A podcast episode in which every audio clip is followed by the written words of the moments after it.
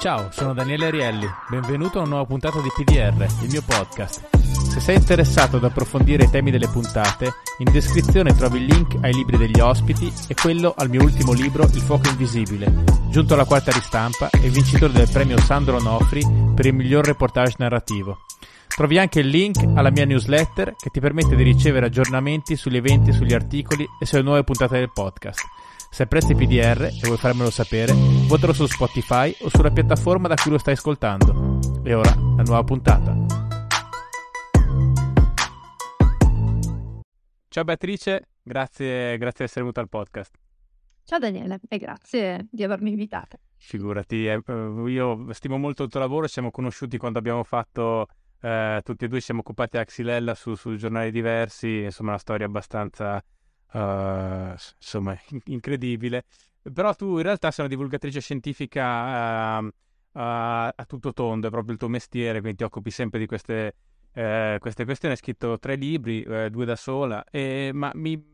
una cosa volevo chiederti proprio per iniziare, no? Io eh, con la mia compagna siamo grandi consumatori di Quattro Ristoranti, il programma TV, non so se sei presente.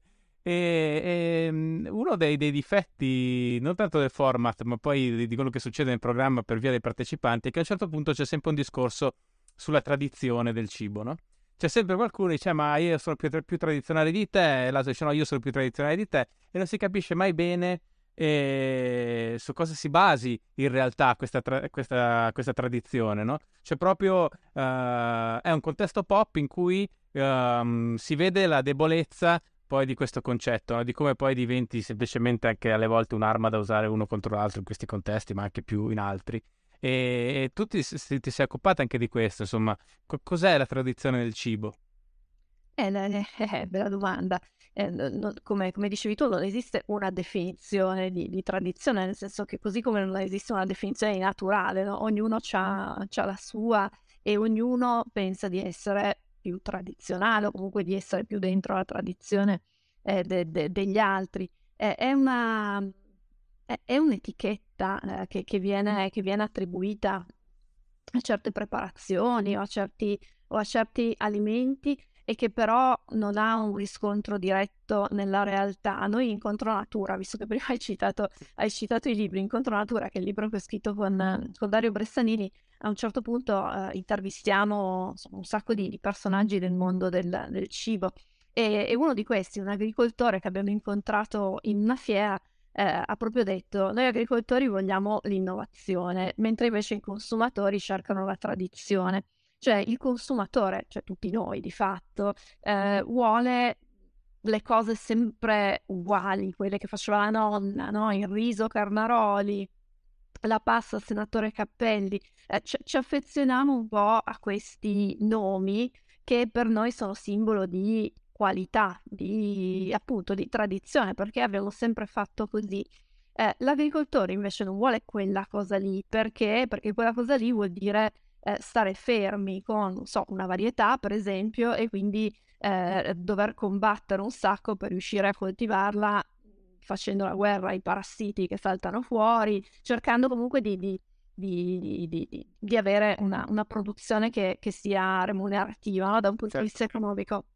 E quindi quello che spesso succede è che vengono mantenuti fermi i nomi, quindi queste etichette, e poi però sotto le cose, le cose cambiano perché devono, devono cambiare. Quindi c'è una sorta di se vuoi, di, di, chiamiamolo inganno, anche se non è un, ing- non è un inganno, cioè un inganno perfettamente legale, per cui eh, si mantiene la facciata della tradizione, anche se poi le cose dietro devono cambiare perché altrimenti non, insomma, non si riesce a produrre. Ma se, scusami, e, e, dal punto di vista agronomico, quindi per estensione oggi anche scientifico, quali sono i motivi uh, per cui appunto in realtà uh, l'agricoltura deve evolvere, deve cambiare?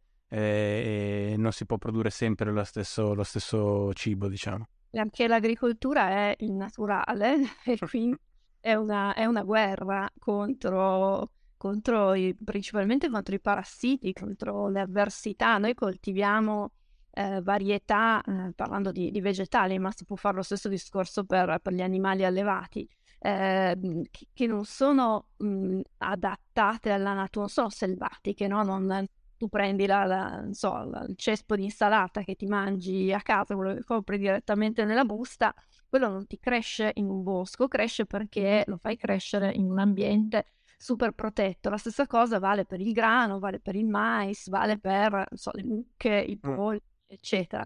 Eh, sono stati modificati geneticamente in maniera pesante mm. eh, per riuscire ad ottenere certe caratteristiche che piacciono a, a noi, che, che li dobbiamo mangiare, però quelle caratteristiche lì li rendono meno meno, meno capaci di sopravvivere in un ambiente ostile. E quindi il lavoro dell'agricoltore o dell'allevatore è un lavoro di protezione di queste piante, di questi animali dai parassiti. I parassiti, però, a differenza delle nostre piante che sono lì protette, loro devono modificarsi, devono, loro cambiano in continuazione, per cui nel momento in cui noi troviamo che so, la, il diserbante di un certo tipo oppure la varietà che sopravvive in certe condizioni, l'anno dopo ti salta fuori il nuovo parassita o appunto qualcosa che mette a rischio la tua coltivazione. E quindi quando, quando non hai più armi chimiche, non hai più armi fisiche per cui non riesci più a proteggere, devi, devi andare di genetica. E di genetica vuol dire modificare le varietà, per cui eh, noi ci immaginiamo che appunto il riso sia sempre lo stesso o il grano sia sempre lo stesso, ma in realtà cambiano di anno in anno, anche più volte l'anno. Ecco, vedi, tu alla fine eh, stai raccontando la natura per, per com'è, che è molto diversa da questa Arcadia pacificata, no? che è diventato un, un, racconto di marketing molto diffuso, in cui insomma tu, tutti, tutto, c'è solo armonia. E ehm, e bontà, diciamo. In realtà l'armonia in natura esiste, ma è un'armonia, diciamo così, quasi violenta, cioè è un'armonia evolutiva in cui tutti lottano per sopravvivere, compresi i parassiti. E quindi, e, e quindi da, da, lì, diciamo, nasce questa dinamica. Quindi eh, in realtà c'è proprio una, um, uh, un errore iniziale sul concetto di natura, forse. Ma sì, perché, perché dico, cosa vuol dire natura? Eh, natura è, boh, è, è, è, un sacco di, di, di, cose diverse, ma un, quando tu ti immagini un campo di grano, di quelli del, della pubblicità, de, della pasta, per dire, no? con l'agricoltore che passa no? e, e, sfiora le spighe, tipo, tipo il gladiatore, e tu eh, pensi che quella cosa lì sia l'ideale di naturale, perché magari nello slogan te lo dicono, no? Uh, so, lo slogan non c'entra col grano, ma come natura crea, no? Sì. Si, si, usava tantissimo, forse si usa ancora in realtà quella, quella, quella situazione lì non è naturale. Perché? Perché tu hai piante che magari sono eh, tutti cloni e quindi sono tutte uguali l'una all'altra, sono tutte appunto della, della stessa varietà, non c'è biodiversità in quel campo lì perché tu hai una monocultura sì. eh, e, e, quindi eh, cerchi magari, non so, dai diserbanti per cui uccidi le erbacce eh, dai pesticidi quindi uccidi, so, gli insetti che vanno a mangiarti la tua, la tua, la tua spiga. Eh, tu stai creando una situazione artificiale che ti sembra naturale perché poi è bella da vedere, è bello appunto avere questi campi, no? con, le, con le colline piene di campi di grano dorati al tramonto, però non è naturale quella cosa lì o meglio, è naturale se tu pensi che tutto ciò che, fa, che facciamo noi esseri umani, che siamo dentro una certo. natura, sia naturale, però a quel punto è naturale anche, non so, i grattacieli di New York, no? Che sono una, anche lì, sono, sono, delle costruzioni fatte dagli esseri umani. E, e, e insomma, è, è, è, un concetto, come dire, difficile anche lì da definire e, e di nuovo ognuno ha la sua definizione di, di, di, naturale, ognuno mette il paletto di naturale a un certo punto e, mm. e dice, boh, da qui in là è artificiale. No, anche perché in, in, in, un tuo libro ho trovato questo termine che ti devo dire la verità non conoscevo, ho trovato molto interessante, che è chemofobia, può essere? Eh, lo sto dicendo giusto. Che è appunto questa fobia della chimica, eh, come la, la, somma artificialità, come appunto... Uh, quasi una porta verso dei cambiamenti uh, che distruggono la vita sulla Terra, ma in effetti la vita è regolata dalla chimica, no? Eh sì, solo che nel, quando si parla di chimica nella, nel linguaggio comune, insomma anche nel, così, nelle discussioni che, che, si fanno, non si pensa alla chimica che è tutto, tutto quello che ci circonda è fatto di, di, di molecole, di atomi no? e, di, e, di, forze che, che, che li tengono assieme. Eh, quando si parla di chimica si parla di pesticidi, si parla di prodotti, di prodotti chimici, quindi di quelle cose che vengono fuori dall'industria petrolifera oppure da, vari, da, da, dalle varie industrie appunto che, che, che vanno a produrre eh, so, vernici, diserbanti e, e, e, altre, e altre, non so, plastica, ecco. Eh, quando uno dice chimica pensa a quelle cose lì e quelle cose lì nella storia eh, ci hanno fatto, ci hanno dato chiaramente un sacco di vantaggi, ma so, hanno anche avuto un sacco di, di, problemi, ci sono stati incidenti, ci sono state eh, d- delle situazioni che hanno contribuito a eh, a colorare quella parola, anche quella parola lì che, che è chimica, di appunto tinte no, non, proprio, no, non, proprio, sempre rose. Per cui eh, adesso parlare di chimica eh, significa parlare di quella cosa lì. Poi io sono una di quelle che tutte le volte dice sì, va bene, ma tutto è chimica. Però mi rendo conto che è inutile dirlo, nel senso che nel senso che è, un, è, un'obiezione che mi fa bene perché, perché lo devo fare perché, perché, altrimenti mi sento male se uno mi dice vabbè ma io, io voglio cosmetici che non contengano sostanze chimiche e dice quindi non, non ce li hai esatto. sono piccolo no? esatto. perché tutto è chimica però mi rendo conto che è un'obiezione da maestrina che ha fatto il liceo scientifico cioè, eh, ma non è una, un'obiezione che che, che, arriva, perché a quel punto ti dice sì, va bene, ma io non voglio le schifezze. Beh, ma eh, sì, però fino a un certo punto, perché poi una delle cose che, che attraversano questo libro, come poi anche gli, gli altri tuoi due libri, è c'è questa tensione nei confronti del mantenere una logica nella vita, nel senso che, ad esempio, uh, adesso stiamo parlando della, della lotta in agricoltura per, per per avere sempre dei, dei, dei, prodotti che poi possiamo mangiare e, e voi affrontate il tema dell'OGM, no? uh, questo mostro uh, che molti temono, eccetera, ma che di fatto è ampiamente già fra noi, solo che uh, o tra- indirettamente, cioè gli animali mangiano mangimi prodotti eh, con, OG- eh, con, OGM però all'estero, però animali in Italia, oppure sempre... Eh? Gli animali in Italia mangiano... Sì, sì, sì, sì, no, dico gli animali in Italia mangiano mangime però fatto all'estero, diciamo. Certo. E, e, poi l'altra questione è che molte delle specie uh, coltivate invece anche in Italia uh, sono in realtà comunque frutto della selezione genetica umana, però ottenuta per tecniche diverse. Sì, infatti il, il nostro libro uh, era, voleva essere una, un racconto sugli OGM quasi senza nominarli. Se, se tu hai a vedere eh, a, a, pesare la, la, parte dedicata proprio agli OGM rispetto al totale è veramente minima, sono non tantissime pagine. Eh, e l'abbiamo fatto apposta, insomma, volevamo, volevamo far vedere, far capire come eh, quello de- degli OGM sia uno dei tanti tasselli in una storia che, che è lunga davvero 10.000 anni, cioè è lunga quanto la, la, l'agricoltura. Eh, e come, come, dicevi tu, è, è, una storia fatta di modifiche genetiche, anche pesanti, anche più pesanti di quelle che, che, fanno, che si fanno con le tecniche, eh, mod- dico moderne, anche se gli OGM sono tutto meno che moderni ormai, perché insomma hanno, hanno qualche decennio anche loro, però appunto sono, sono tecniche, in, in, in questi 10.000 anni noi abbiamo modificato piante e animali in maniera appunto pesante, completamente trasformandoli. Noi eh, nel libro parliamo di come erano, non so, le, le, le proto carote o le proto... Il proto eh, mi, mi, racconti questa cosa delle proto carote perché è molto interessante. Le melanzane, che erano delle cose che oggi definiremmo imman- cioè, immangiabili, se le trovassimo oggi al supermercato non le comprerebbe nessuno. Eh, ma le abbiamo modificate pesantemente. Nel caso delle carote eh, è stato cambiato il colore. Cioè noi la, per noi la carota è arancione, è sempre stata arancione, tutti noi hanno ricordi di carote arancioni, ma la carota naturale, possiamo dire, possiamo dire così. Arcaica. Fuori era, era scura, era quasi nera, viola, viola intenso, oppure bianca, insomma c'erano due, due tipi di carote, bianche oppure nere. Diciamo. Come si è ottenuta con l'arancione? Si è ottenuta per una mutazione spontanea, mm, dovuta all'effetto probabilmente boh, dei raggi cosmici, insomma le mutazioni avvengono, avvengono in continuazione e questa mutazione ha eh, modificato la, la catena eh, metabolica che produce un certo tipo di, di, colore, appunto il viola, e l'ha virato verso, verso l'arancione.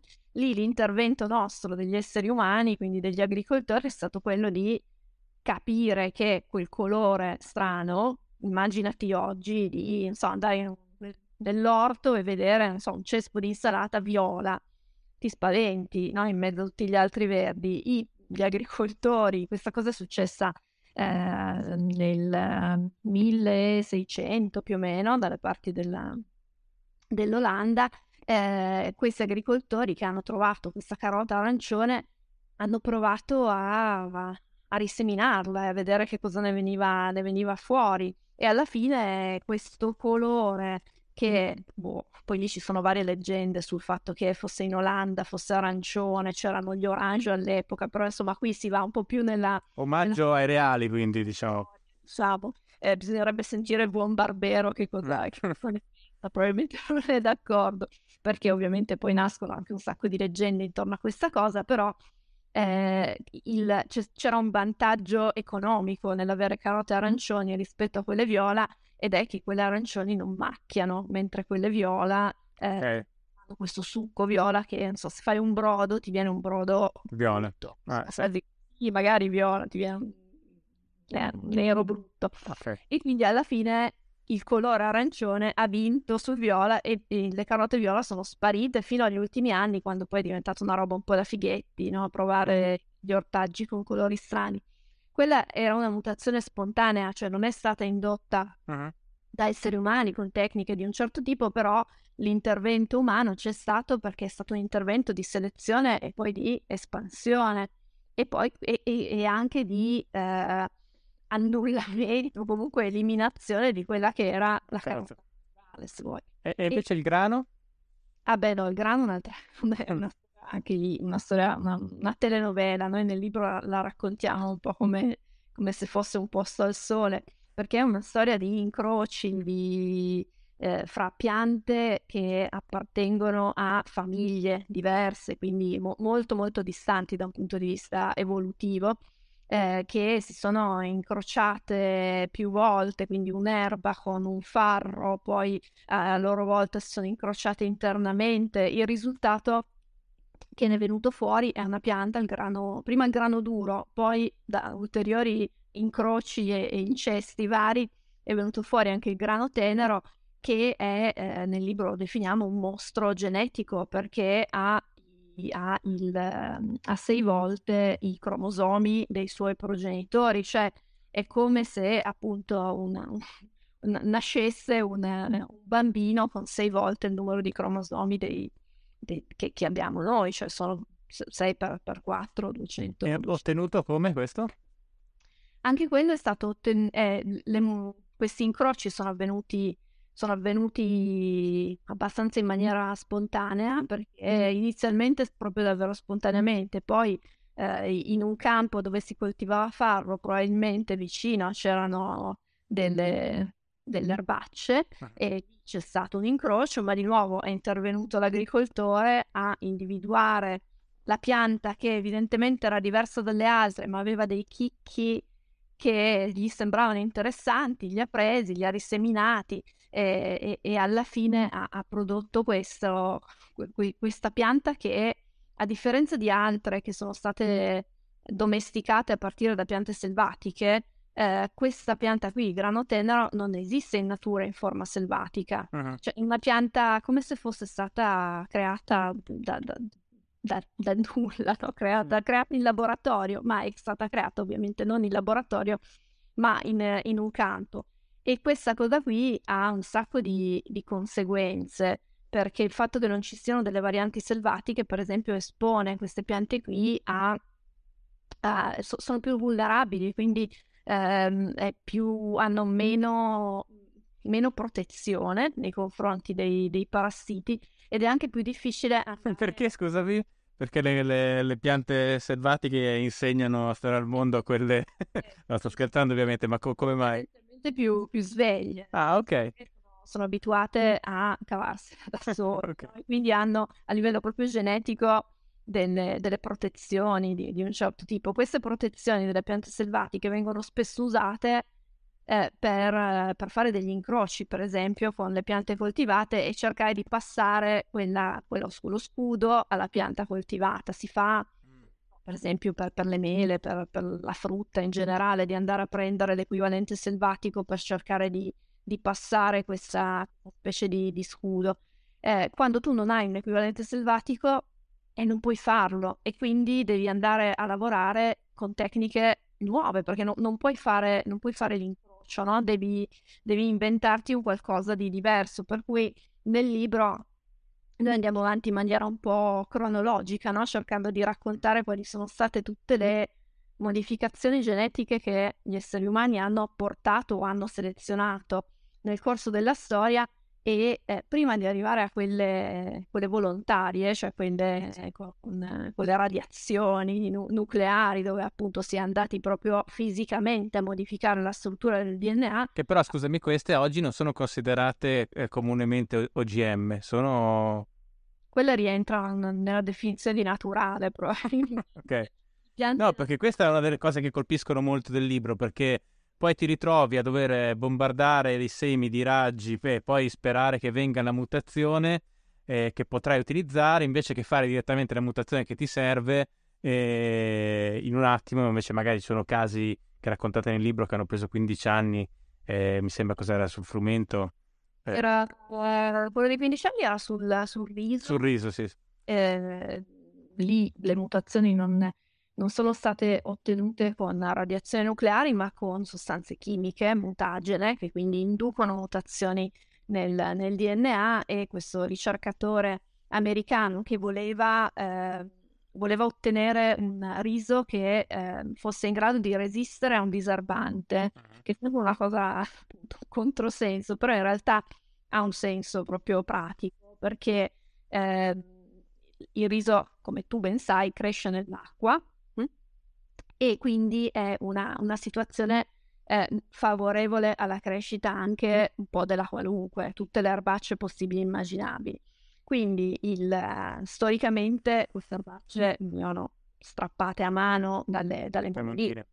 La mia nonna faceva la mondina, ha passato tutta la sua giovinezza a strappare, a strappare erbacce e le mondine eh, erano un sistema molto efficiente perché? perché erano in grado di distinguere certo. la pianta di riso dall'erbaccia, anche dal riso selvatico che cresce ovviamente insieme al riso, riso vero, al riso commerciale diciamo.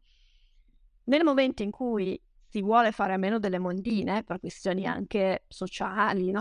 certo. eccetera, bisogna ricorrere a un qualcun sostituto. I sostituti sono i diserbanti, eh, questi diservanti però non sono intelligenti come le mondine e quindi ti uccidono le erbacce ma ti uccidono anche il, il riso. Per cui questo ricercatore americano, di cui non mi ricordo il nome ma c'è scritto nel libro, eh, voleva trovare una pianta di riso in grado di resistere al diserbante. Così nel momento in cui tu butti il diserbante tutto muore ma il tuo riso continua a crescere. E lui, eh, questo, ne- nello studio che poi ha pubblicato dopo più di 15 anni di, di lavoro, ha detto io questa cosa la potevo fare con la biologia molecolare, quindi quello che, sare- che, che oggi considereremmo OGM.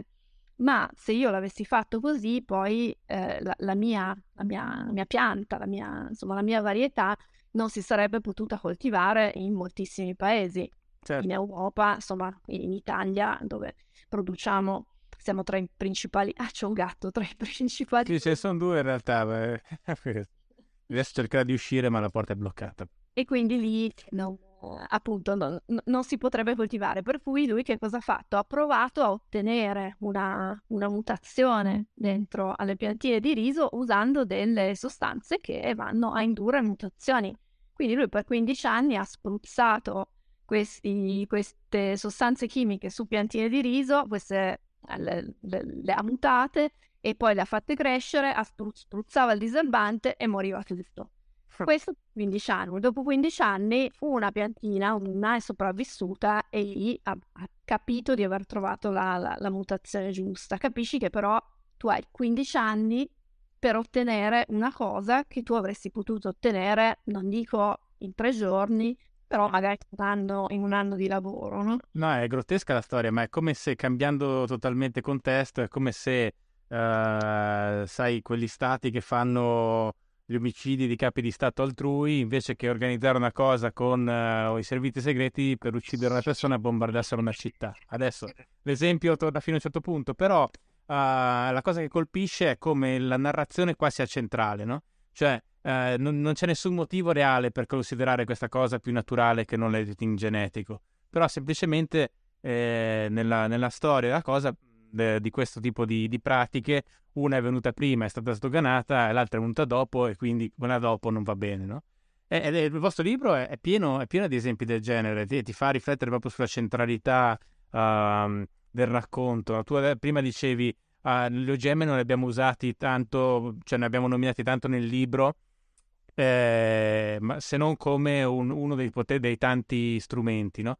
Che poi è esattamente la tecnica che dite anche di aver usato a un certo punto in un festival, no? Quando dovete sostenere la cosa, l'utilizzabilità dell'OGM, dicendo l'errore che hanno fatto molte multinazionali è stato proporli come una soluzione per tutti i problemi e questo ha portato uh, gli OGM essere percepiti qualcosa di sovrannaturale e quindi li hanno portati un po' nel campo dei Frankenstein, un po'... Uh, io ho pensato quando ho letto questa cosa alla categoria dell'Unheimlich eh, eh, freudiano che in, in, in, tedesco significa eh, non a casa, a casa nel senso di, mh, mm, proprio di focolare ma anche di, di, di unità familiare, di, momento dell'intimità, no?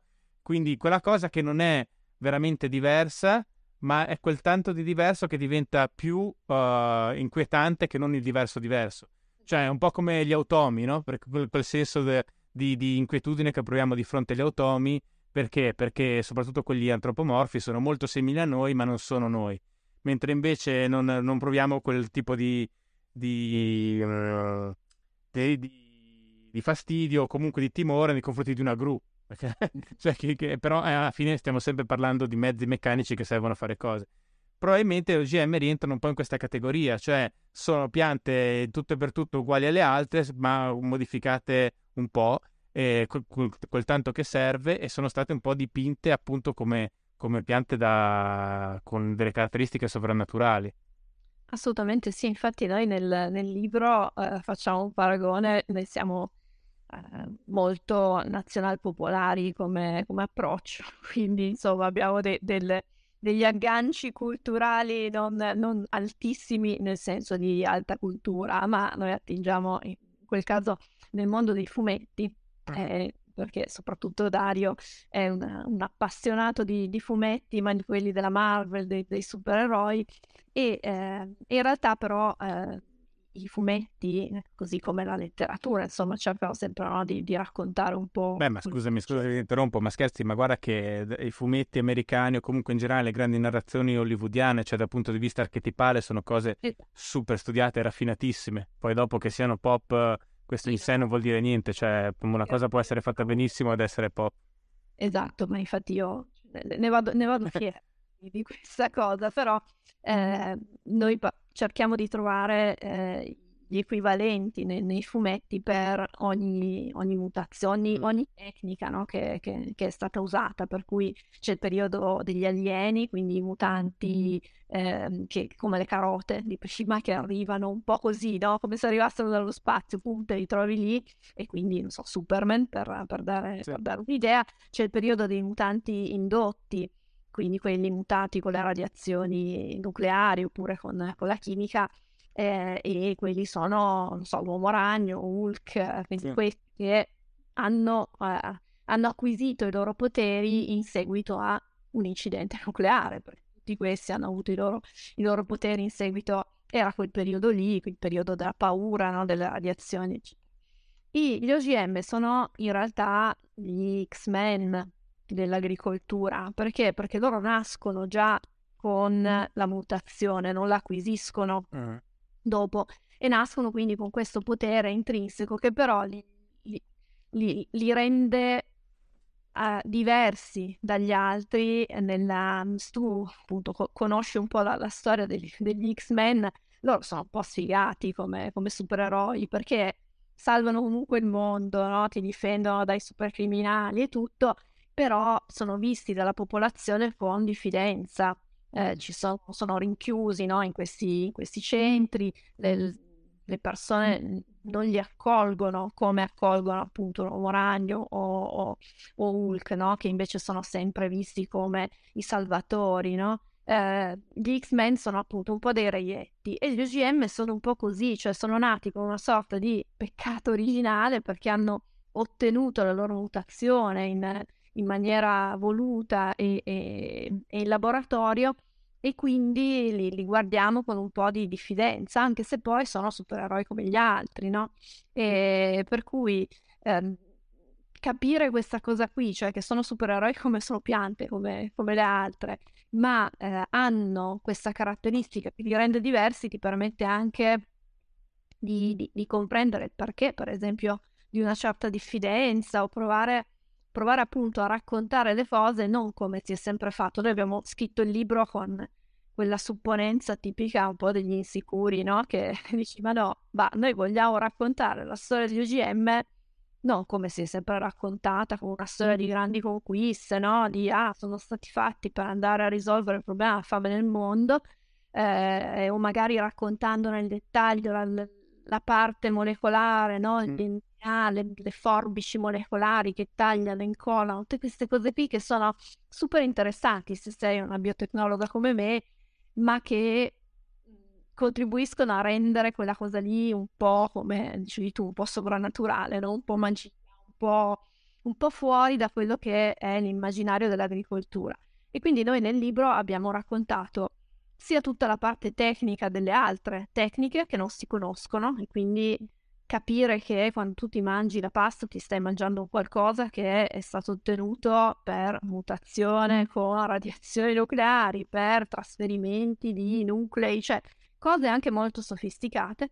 E poi però per quanto riguarda gli OGM anche far vedere la loro normalità, cioè quindi in che modo possono essere uguali alle, alle altre piante, quali sono, quali sono le cose che, che, li ren- che, li rendono normali, tra virgolette, no? E quindi non tanto speciali come rispetto alle altre piante, ma appunto un pezzo di, di una storia normale di, di, lotta contro la natura. Infatti il libro si chiama Contro natura perché, perché quella roba lì è una lotta contro la natura. Sì, anche se poi in realtà ecco, cioè, io lo, il titolo mi sembrava più una cosa invece contro le, le tecniche, la scienza nella... Poi c'è un sottotitolo che spiega, però insomma è abbastanza furbesco, eh, dal punto di vista editoriale furbesco.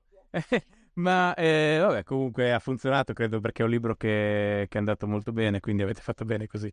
Ehm, mi è venuta in mente leggendo la faccenda, mm, quella storiella che raccontava Beppe Grillo, perché poi lui spesso torna quando ci sono delle cose eh, sbagliate in questo paese, e, che raccontava negli anni 80, 90, non mi ricordo, eh, nei suoi spettacoli della, mm, cos'era, del, dell'OGM mezzo pesce, mezzo fragola, non mi ricordo tra l'altro, prima ho fatto una ricerca, uh, prima di, di, chiamarti, e non sono riuscito a trovarla su YouTube, cosa che ho trovato significativa perché uh, era una cosa che ha avuto un impatto notevole, cioè era diventato, cioè una cosa di cui si era parlato molto, un argomento di conversazione molti anni fa.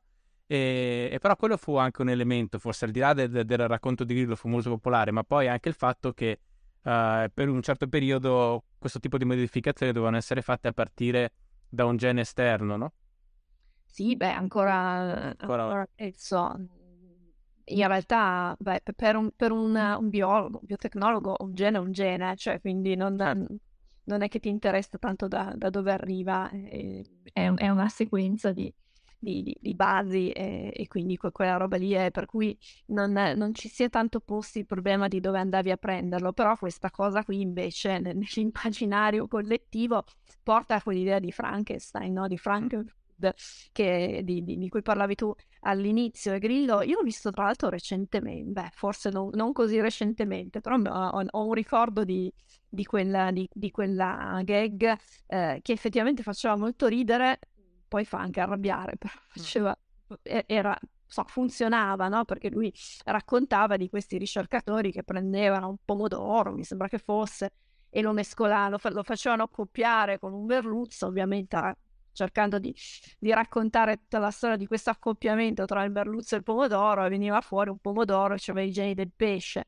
E però la, la cosa scorretta, perché fin qui faceva ridere, la cosa scorretta che ha fatto Grillo in quella, in quella situazione lì è stata quella di dire se non che a un certo punto 40 persone, un numero a caso, 40 persone che erano allergiche al, al pesce eh, hanno mangiato il pomodoro e sono morte. L'ha buttata lì così, no?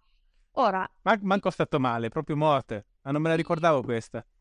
E quando tu racconti questa cosa e, e, però ci aggiungi quel pezzo lì che, che, non è più la barzelletta, la cosa scema, ma diventa un'informazione che tu dai, un'informazione che non esiste perché non, non stai, da nessuna parte, però sembra un'informazione veritiera.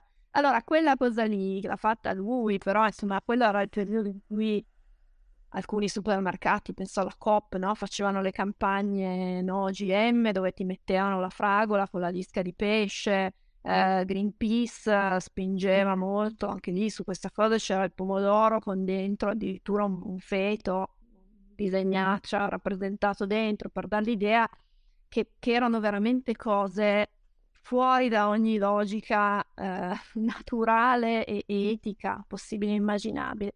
E quindi tutte queste cose qui, oppure eh, noi nel libro raccontiamo delle, delle, campagne che ha fatto Greenpeace eh, di distruzione dei vari campi, sia quelli coltivati quando ancora si poteva, sia quelli sperimentali nelle, nell'università. Il fatto che, che i, i, volontari di, non so come si chiamano, i warriors, insomma i guerrieri di Greenpeace andassero nei campi con le tute, mm. quelle da decontaminazioni. sì, del, del, del, tutto inutili, peraltro, in quel contesto. Esatto, con, con la maschera antigas.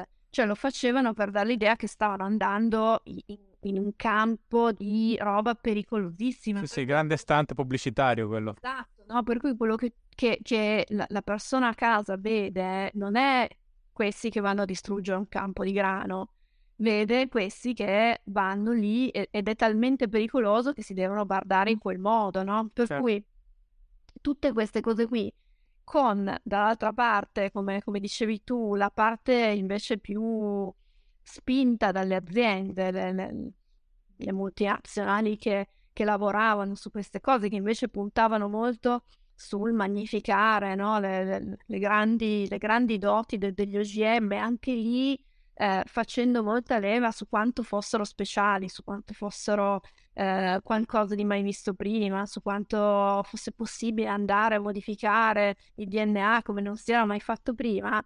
Alla fine tutta questa roba qui con il, il fatto di avergli dato un nome, perché tu, chia- tu, sai che esistono gli OGM, ma le piante modificate con le radiazioni nucleari come le chiami? Non hanno un nome, no? Sono piante, no? Tutto il resto è pianta, mentre gli OGM sono OGM. Quindi quando tu unisci questo immaginario qui, il fatto che gli hai dato un nome, per forza poi hai una, una situazione in cui le persone li vedono come qualcosa di innaturale, no? di, di, di, diverso da tutto. E... Sai qual è l'altro elemento uh, di, della narrazione? Poi appunto uh, le multinazionali, nello specifico la Monsanto, no? questo cattivone che per fare soldi distrugge la natura. Eh, la cosa che a me ha dato dà più fastidio di tutto in questa storia è come eh, in Italia questo abbia bloccato, ma non solo in Italia, penso in Europa, ma insomma in senso ampio, uh, gli unici che oggi possono permettersi di fare ricerca su queste cose o di fare quei tentativi appunto con co- i raggi, insomma procedere con queste procedure lente, lunghe e, e che sarebbero inutili in questo momento sono, sono effettivamente le multinazionali, mentre, o, o, quasi solo le multinazionali, mentre invece l'università pubblica, l'accademia, eccetera, che avrebbe potuto creare e in parte aveva già creato soluzioni uh, condivise, non private, eccetera, per, per l'agricoltura, eh, quindi creare anche ricchezza per il paese in una maniera più sostenibile, eh, sono rimaste vittime di questa situazione per assurdo. Questa è una roba che io trovo veramente eh, quasi cioè, intollerabile e anche paradossale, no? perché poi appunto l'altro grande argomento è questo, questi per fare i soldi vogliono fare GM eccetera e eh, non sapendo che, que- che, che, uno dei grandi risultati di questo movimento è stato uh, mettere fuori mercato sostanzialmente la ricerca pubblica.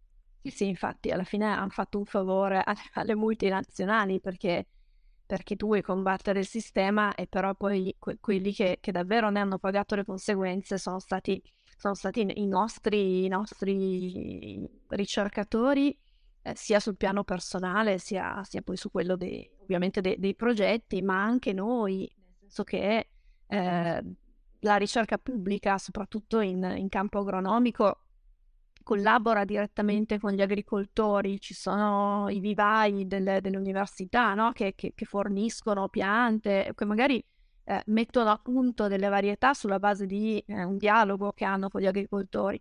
Questa cosa si può fare per tutto meno che per, per gli OGM e quindi eh, l'agricoltore si deve per forza, non ha alternative, l'agricoltore che vuole coltivare quel tipo di piante non ha alternative e deve andare dalla, da, dall'azienda di, di, turno. Quindi tutta questa, questa, cosa che è nata come ah, aiutiamo i contadini, poi non sono mai agricoltori, sono sempre i contadini, aiutiamo i contadini, no? E liberiamoli da, da, dal gioco, dalle multinazionali, alla fine di fatto li ha resi ancora più dipendenti di prima. Noi nel libro abbiamo intervistato un po' di, di ricercatori che hanno lavorato su, su questi, su, sugli OGM e, ed erano prima del, del 2000, insomma, quando poi è iniziato, è iniziato il declino di, di questo tipo di, di, di ricerca erano 300 gruppi in Italia che facevano ricerca eh, su eh, piante, tra l'altro piante nostre, piante della tradizione, per tornare al discorso iniziale, quindi non la soia o appunto il, eh, o le, quelle che vengono chiamate commodities, no? ma le, varietà che, di, di, interesse nostro, il vino, il riso, eh, c'era chi lavorava sulle fragole, su, sugli ulivi, sui pioppi, eccetera e, eh, e, e, lavoravano per risolvere problemi locali, quindi problemi, problemi de- dell'agricoltura del, de- del, nostro, del ma, nostro...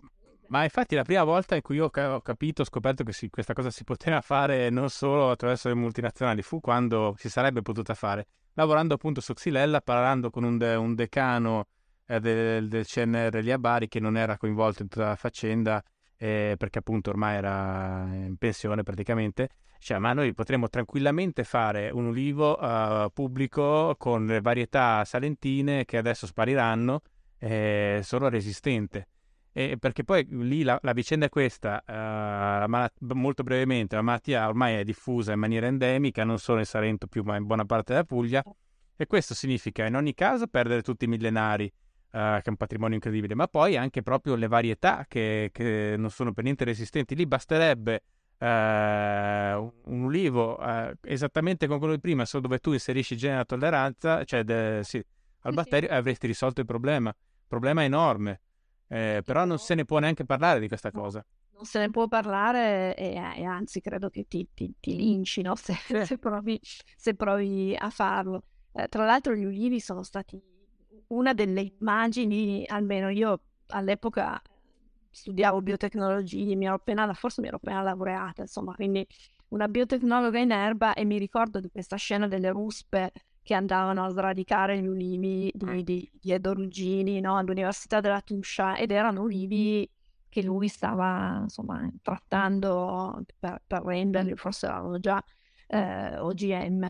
E t- tutti questi ricercatori che lavoravano su appunto piante di interesse nostro, nazionale, si sono visti distruggere, ma proprio fisicamente, vent'anni di, di, di, ricerche. Alcuni non sono mai usciti da questa storia, cioè ci sono anche de, delle, dei drammi umani dietro certo. questa, questa storia qui. Immaginati, vedete distrutto vent'anni di lavoro per, per, una motivazione meramente oscurantista alla fine, deve essere una, un trauma di quelli da cui non ti riprendi più ti riprendi, per cui è, è veramente una, una, storia brutta e quando noi nel libro abbiamo intervistato alcuni di, di questi, tutti ci dicevano, vabbè, ormai questa cosa, questa cosa ormai è andata, cioè c'è poco da fare, non, non, ci speriamo più no? che, che, sia possibile riabilitare il GM, perché, perché ormai è, è, troppo compromessa la situazione, però ci, speriamo che per il futuro, cioè quindi tutto quello che, che è l'editing, eh, che è il passo successivo no? nella, nella, storia della, delle modifiche genetiche in agricoltura, speriamo che almeno lì insomma, le cose cambino, no? che non sia più eh, come, come, come, è stato, che, che, che, i nostri eredi non, non, debbano, non debbano vivere quello che abbiamo vissuto noi. Voi raccontate anche, scusami, la storia delle mele, che sono una, una coltivazione molto soggetta ai trattamenti, no? forse quella di, ampiamente diffusa in Italia che subisce più trattamenti. Eh, e si era arrivati, mi sembra, all'Università di Bologna, se sono sì, sì. correttamente, al, a, appunto, al melo che non aveva bisogno di questi trattamenti, ne aveva, ne aveva bisogno molto di meno. Azzerato perché eh, hanno fatto quella cosa di andare a beccare eh, in un melo selvatico il, il gene per, per, la resistenza a questo fungo che, che, che, mm, provoca questa malattia che si chiama ticchiolatura, che quindi fa questi macchioline marroni sulla, sulla buccia, per cui è una cosa che non ti va a rovinare la mela, ma te la rovina dal punto di vista commerciale perché, perché le persone non lo comprano. E quindi per contrastare questo fungo, normalmente, che adesso do, dove si coltivano mele, quindi Trentino e da quelle parti, vanno giù di anticrittogamici, cioè quindi pesticidi che attaccano, attaccano i funghi. Eh, I trattamenti con anticrittogamici vanno fatti quando il clima è secco, insomma se piove devi ridarlo, per cui noi nell'anno in cui abbiamo scritto il libro, adesso non vorrei dire un numero sbagliato, ma eh, ci avevano detto che eh, avevano fatto qualcosa tipo 30 trattamenti. No, ma io, io sono originario di Bolzano, vivo, vivo a Roma, ma eh, io sapevo sì, fra 20 e 30 trattamenti l'anno seconda più o meno. Esatto. È un numero, un numero enorme fondamentalmente. Assolutamente, questa cosa non ha tanto un impatto su chi poi si mangia la mela, perché comunque hai dei, dei limiti no? che, che, non devi superare, altrimenti eh, le, le, i prodotti non possono essere messi in commercio, quindi non è un problema di sicurezza di quello che si mangia la mela, è un problema per chi vive lì intorno, perché certo. comunque quando tu spruzzi per 30 volte l'anno quella cosa lì su un'estensione che appunto lì altro che monocultura, insomma, nel, certo. dove si coltiva mele si coltivano mele no? in, maniera, in maniera seria. Per cui hai un problema sia a livello di popolazioni che vivono intorno, sia a livello di inquinamento eh, generale. E il, lì all'Università di Bologna, il professor Sansavini, che ormai ha boh, quasi 90 anni, lui era riuscito appunto a prendere il gene dal melo selvatico e a trasferirlo dentro al melo commerciale. Quindi lui ha accelerato quel processo che avviene, se vuoi, naturalmente quando tu incroci una pianta selvatica con una pianta sì, sì. domesticata. Lui ha preso semplicemente quel genere lì, l'ha spostato nel, in melo gala e ha ottenuto un melo gala resistente alla ticchiolatura uguale in tutto e per tutto alle mele gala normali, ma in, in grado di crescere in maniera potremmo dire biologica, cioè bio, come si, si potrebbe vendere come... A proposito di bio, cioè comunque il bio corrente per molte coltivazioni fa comunque i trattamenti, ne fa diversi di meno magari. Sì, sì, beh, li fa con, li fa con sostanze diverse, nel senso che c'è un disciplinare che eh, ammette certe sostanze e ne vieta altre, però per esempio, eh, stando nel mondo del, del bio, eh, il so, nel campo del, del vino, per esempio, eh, tu hai un impatto altissimo delle, delle, produzioni, un impatto proprio ambientale altissimo delle produzioni bio, perché nel momento in cui dai il verde rame, per esempio, tu hai una, un accumulo nel terreno di, di, di verde rame che poi ti porti dietro per non mi ricordo quanti secoli, okay. e quindi eh, c'è questa idea che le cose bio crescano così, no? Senza bisogno di dargli nulla. In realtà gli devi dare pesticidi, diserbanti, cioè devi trovare il modo di farli crescere lo stesso, di proteggerli dai funghi, dagli insetti, dalle altre cose, usando delle sostanze chimiche di nuovo che però sono ammesse dal disciplinare, per cui eh, non è che siano, cioè c'è questa idea che siano più sicuri, meno impattanti, però non è, non è di tutto, insomma bisogna andare a, a, misurare di volta in volta e quindi a parità di coltivazione tu puoi avere una coltivazione bio che ti impatta di meno e invece una coltivazione bio che ti impatta di più. Eh, il... Diciamo con delle OGM tu potessi avere delle coltivazioni effettivamente bio con molto meno impatto rispetto a quello che hanno adesso. C'è Michele Morgante del, dell'Università di Udine, che è un genetista che lavora, lavora sul vino, dirige l'istituto di, di genomica applicata lì a, Udine e lui lavora sulla, sulla vite, eh, in particolare su due eh, parassiti della, della, vite, sono due, eh, due funghi. E, e lui non potendo usare la tecnica che poi ti porta ad avere una vite OGM, va avanti su, su, due, su, due, fronti diversi. Da un lato quello degli incroci, quindi incrociando viti commerciali con viti selvatici o comunque di, di, altro tipo, e dall'altro quello che spera che abbia un futuro della, dell'editing, che al momento ha una normativa ancora un po' fumosa, per cui non sono ancora comparati ad OGM, non si sa ancora come compararli, non possono essere messi in... cioè insomma è, è ancora tutto un po' così molto molto vago. Senti, ma visto che lo stai nominando, non c'è nei libri, ma eh, magari eh, conosci bene la situazione lo stesso, appunto il vino, adesso c'è questa nuova moda del vino naturale, diciamo, che io devo dirti, in realtà consumo non in quanto naturale, ma perché mm, mi piace il sapore, diciamo, se quando è fatto bene. Eh, però non, non, non, ho alcuna fede nel processo in quanto processo, so come dirti, non... mentre invece larga parte dei consumatori di questo tipo di vino ci vedono anche un valore aggiunto, no? E lì più o meno tu sai come funzionano le cose, come la situazione? Allora lì è una questione di, più che altro di, di tecnica di, di produzione de, del vino, quindi non tanto a monte della, della, varietà, chiaramente poi hai anche lì disciplinare, non devi usare questo, non devi usare quello, però poi c'è, eh, c'è proprio una, una, una, tecnica di vinificazione diversa, quindi l'idea di adesso io non, No, no, non, voglio, non, voglio, addentrarmi troppo perché poi il mondo del vino è fatto di, di enostrifati che no, okay. la parola sbagliata, però l'idea di non usare i lieviti, no? Con, con starter, quindi dei lieviti selezionati, ma usarne di quelli più appunto naturali che, che magari ti porti dietro da, nella tua cantina, no? Per, anche lì per tradizione eh, so- sono proprio processi produttivi diversi. Vengono chiamati naturali, sinceramente non so perché sono chiamati naturali, perché il vino è un processo biotecnologico. Perché... Sì, sì, no, avrebbe senso dire vini filtrati, non filtrati, macerati, non macerati, certo eh, che... Cioè, però sono questioni di, di tecniche. Di... Sì, sì. Però una cosa forse diciamo quella si può dire che invece è quando poi c'hai sull'etichetta il termine biodinamico. Ah beh no, quella è è un'altra storia.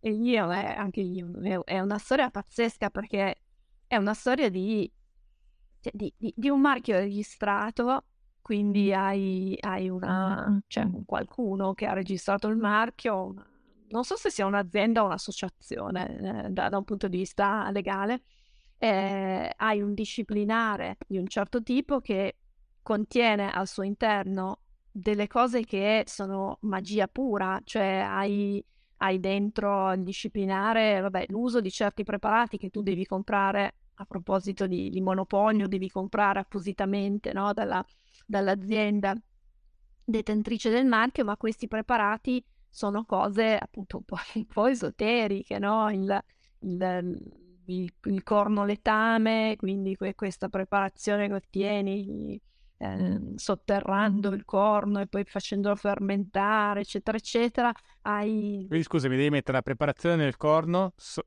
so- metterlo sotto la terra?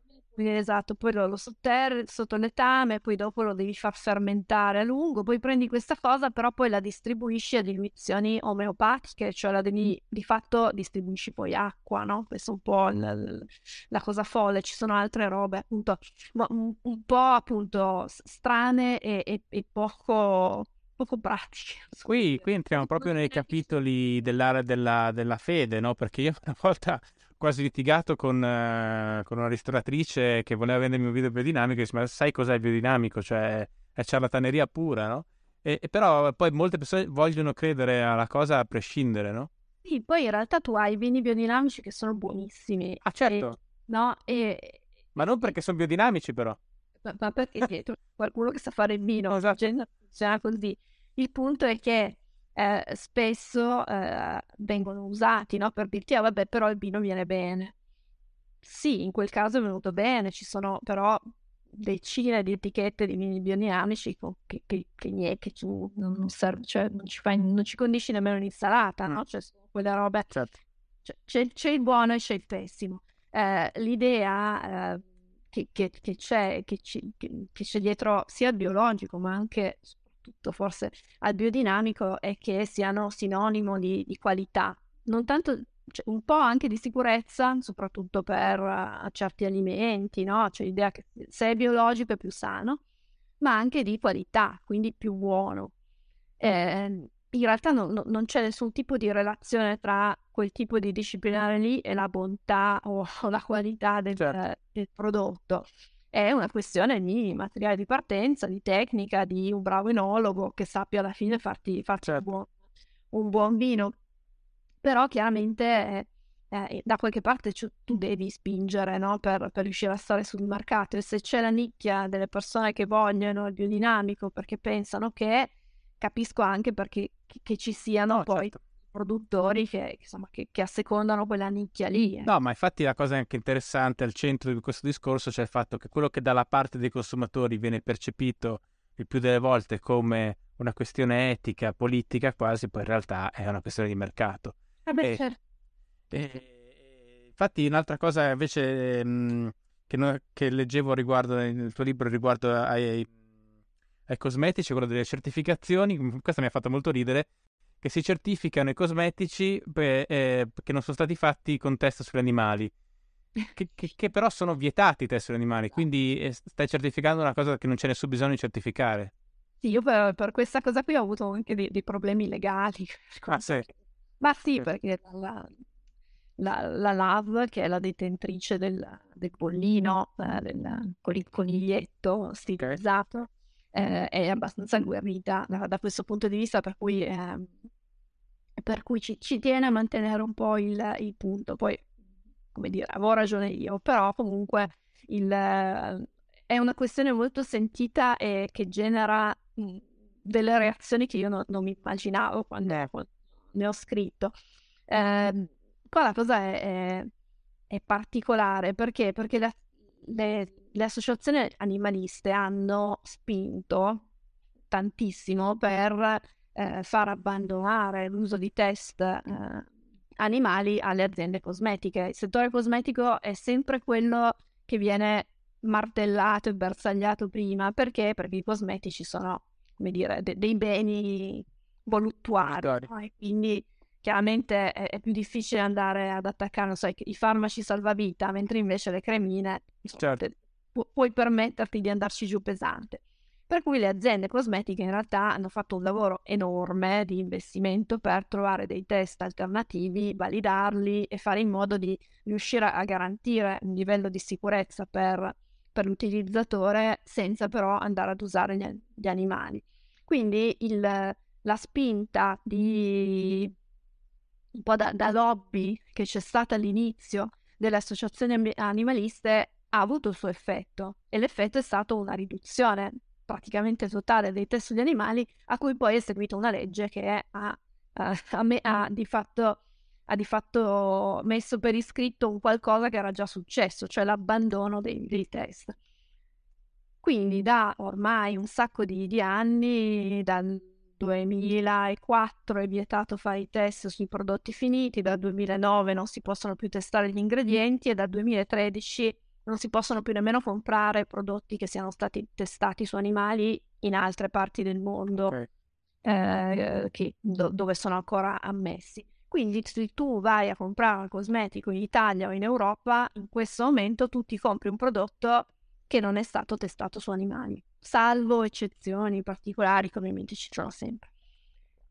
Le certificazioni cruelty free non ti, certifi- cioè, ti certificano un po' l'ovvio, oggettivamente, cioè che quel prodotto non è stato testato e magari ci aggiungono una a partire dal 1999 per far vedere che l'azienda era già virtuosa prima che ci fosse il divieto.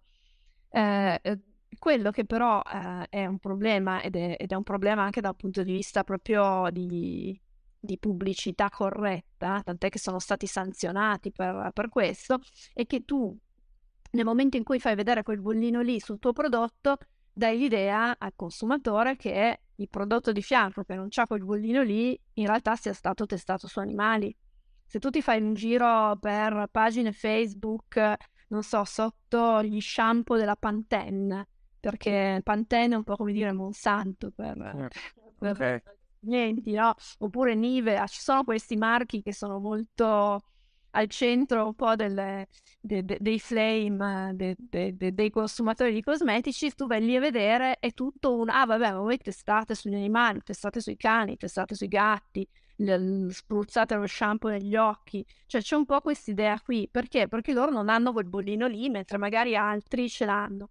E quindi è, è- è un problema di, di comunicazione, no? Di, di una cosa che, che in un certo senso è legale, perché tu puoi certificare che, che non testi sugli animali a partire dal 1980, e però poi ti dà un'immagine eh, de- di una realtà che non esiste. Cioè, eh, è un- una- una- uno dei tanti paradossi che ci sono con, con le certificazioni e non si riesce da un punto di vista proprio legale a mettere, a mettere ordine in questa Mm. cosa, perché non riescono a impedire che eh, si, si usi questa quest'arma di, di marketing, perché poi alla fine quello è, eh, che però dà delle informazioni sbagliate. Senti, a questo proposito, proprio perché sono agguerriti, specifico prima, dicevo biodivers- ehm, biodinamico, cialtroneria, nella misura in cui eh, non è mai stato provato eh, fi- scientificamente che abbia un effetto, no? Sono stati fatti degli esperimenti anche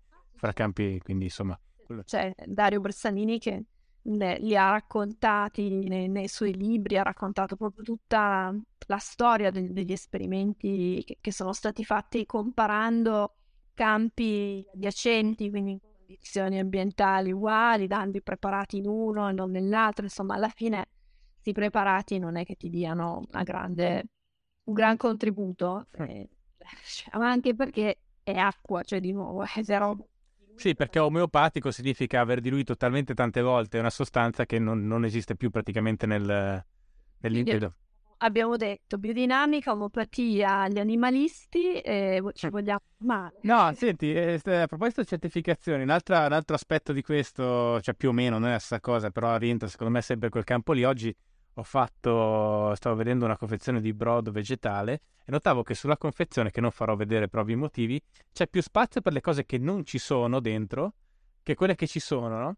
E, cioè c'è stato questo cambio. Prima pensavo, non so se tu hai visto Idiocracy, questo film splendido, eh, dove a un certo punto c'è questo futuro distopico dove praticamente siccome le persone eh, racconta il film, diciamo, più stupide si riproducono di più di quelle più intelligenti, alla fine, il, il cui, per quanto valga la misurazione, però diciamo mediamente, l'umanità diventa più stupida, no?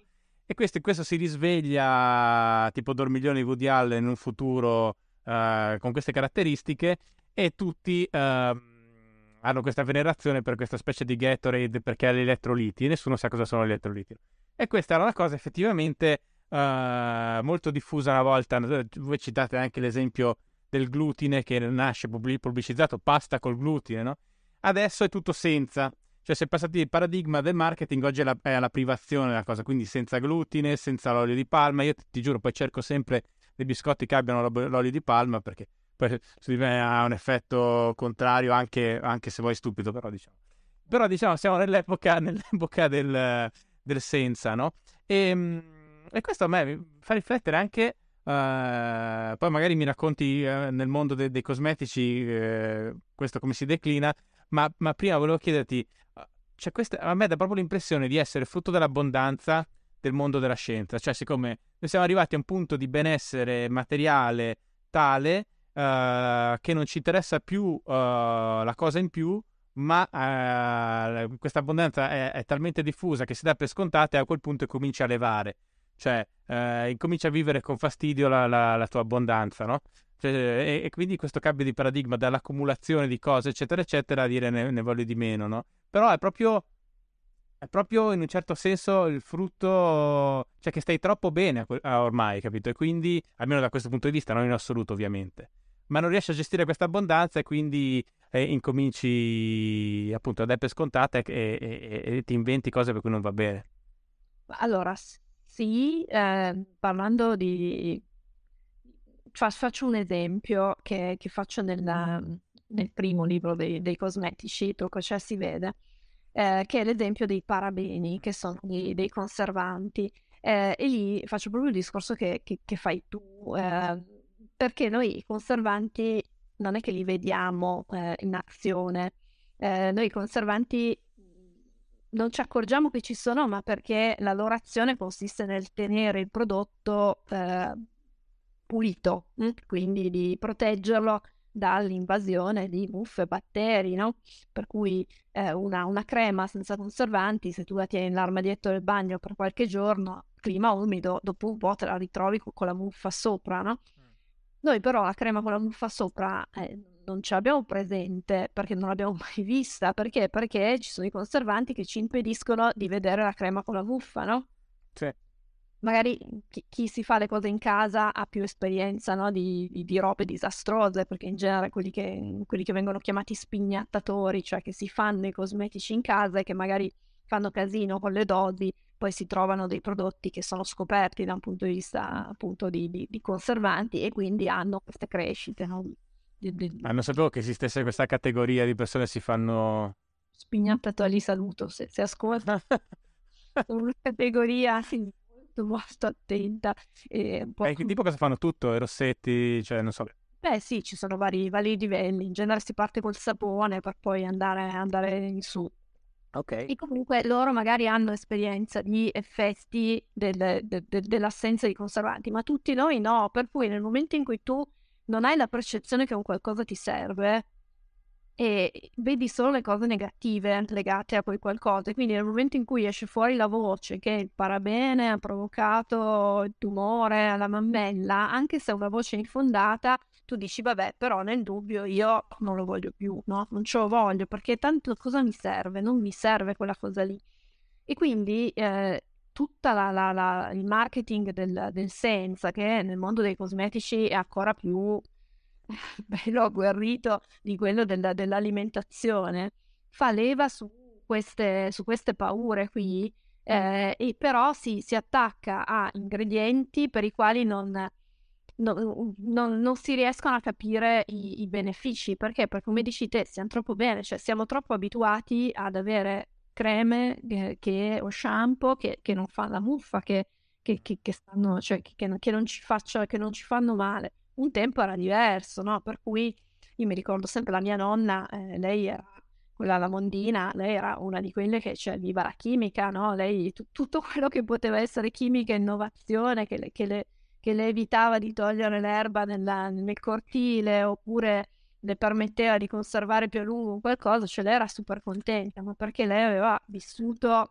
l'assenza di quella cosa. Ma, ma infatti questo è anche quello che ti, secondo te, c'è appunto, questo è, una, è un bilanciamento della storia, nel senso che le persone appunto come i nostri nonni che avevano vissuto il lavoro fisico uh, nelle campagne, eccetera, e quindi sapevano bene cosa, che, che quanto non fosse un'Arcadia, no? questa immagine che abbiamo noi da nobili uomini, nobili, nobili donne del, del, mondo della natura, che in realtà costava fatica, c'erano le carestie, c'erano scarsità, c'erano malattie, insomma, tutta una serie di problemi pesantissimi che non viviamo più. E poi effettivamente c'è stato un momento di innamoramento, probabilmente anche troppo unilaterale, nei confronti della, della chimica e de, appunto della scienza applicata a questi campi. E, e, e, quindi adesso c'è questo rifiuto e poi si, si troverà un bilanciamento o, o secondo te la questione è strutturale? Ma allora, secondo me no, non è neanche eh, una volta era così, adesso è cos'ha. Cioè, eh, okay. io vedo, e, vabbè, io lo vedo, poi però ci sono anche degli, degli, studi, quindi insomma, come dire, non c'è solo la mia esperienza, però vedo nel mondo dei, dei cosmetici soprattutto che eh, c'è una sorta di da, rifiuto di quelle cose che appunto tu ritieni inutili, no? Che per, per le quali non vedi, non vedi un'utilità. E poi però invece c'è una voglia, perché la parte con, cioè noi abbiamo, adesso abbiamo parlato della parte senza, ma c'è anche la parte con, c'è una voglia di davvero di ingredienti lì, la vogliono la chimica, la vog- vogliono l'invenzione biotecnologica, laddove tu vuoi che il cosmetico faccia qualcosa. Vale lo stesso per l'alimentazione, gli alimenti addizionati, cioè tu hai i biscotti senza eh, senza olio di palma, ma con i beta-glucani, che tu dici ma cosa sono, no? Però i beta-glucani fanno bene al cuore, non so cosa facciano bene, però... O l'omega 3 anche, altra esatto, cosa. Esatto, l'omega 3. Eh, nel caso dei cosmetici, tu vedi eh, una, un elenco enorme di, eh, di ingredienti che vengono pubblicizzati, quindi con in tutti quei prodotti che devono fare qualcosa, gli antirughe, gli anticellulite, cioè quelle cose dove noi riponiamo delle, delle speranze. Allora lì noi ce la vogliamo la molecola, la glicoproteina bioattiva che si va a infilare nella ruga e te la risolve. E chi se ne frega se è stata fatta nel laboratorio più tecnologico e da, dai chimici più, più chimici del, del, mondo, no? Per cui c'è una... Eh, nel libro definisco una sorta di approccio preta a porter alle, all'innovazione, no? Per cui quello che, che penso che non, boh, che, che, non faccia, che non mi serva, che, che non abbia nessuna funzione, va bene se lo elimini. Voglio il naturale, dammi, dammi la cosa più naturale che c'è. Se però io voglio che quel prodotto faccia qualcosa, allora lì io la scienza ce la voglio, ce ne voglio tanta. Per cui non è un rifiuto totale, eh, non è un abbracciare totalmente no? la, la, natura, è un, è un, prendere in maniera non troppo consapevole, perché, perché è, un, è, una cosa molto guidata dalla, dal marketing, eh, però quello che pensiamo che, che, che, ci serva di più, quello che, che pensiamo che, abbia senso. Quindi è più complesso di dire uh-huh. una volta andava bene la chimica, piaceva e adesso non piace più. Uh-huh. Eh, piace a volte, ma a volte no. Alcune cose sì, altre no. E per cui, appunto, secondo me il lavoro è quello è quello di, di, provare anche lì a rendere, così come abbiamo fatto con, con gli OGM, provare a far vedere quello che, quello che c'è dietro davvero, no? Quindi provare a rimettere tutte queste cose qui nella, al, al loro posto. Senti, l'altra questione che volevo chiederti a questo riguardo è, è... c'è proprio anche una questione di interesse collettivo e, nazionale su queste cose. Um, cioè, ad esempio, prima citavamo la questione del cioè, gatto che gratta, la questione del, dell'Accademia del, dell'Università Pubblica degli Studi Pubblici Uh, poi pensavo invece ad esempio alla questione dei mangimi, uh, cioè il fatto che noi importiamo mangimi per, da, dall'estero GM ma non si possono fare in Italia, no?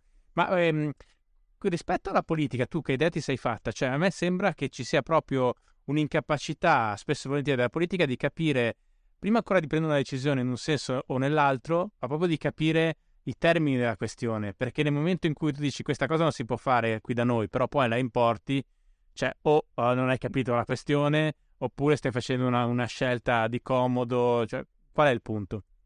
Eh, sapessi, sapessi qual è il punto, avrei anche la soluzione, probabilmente.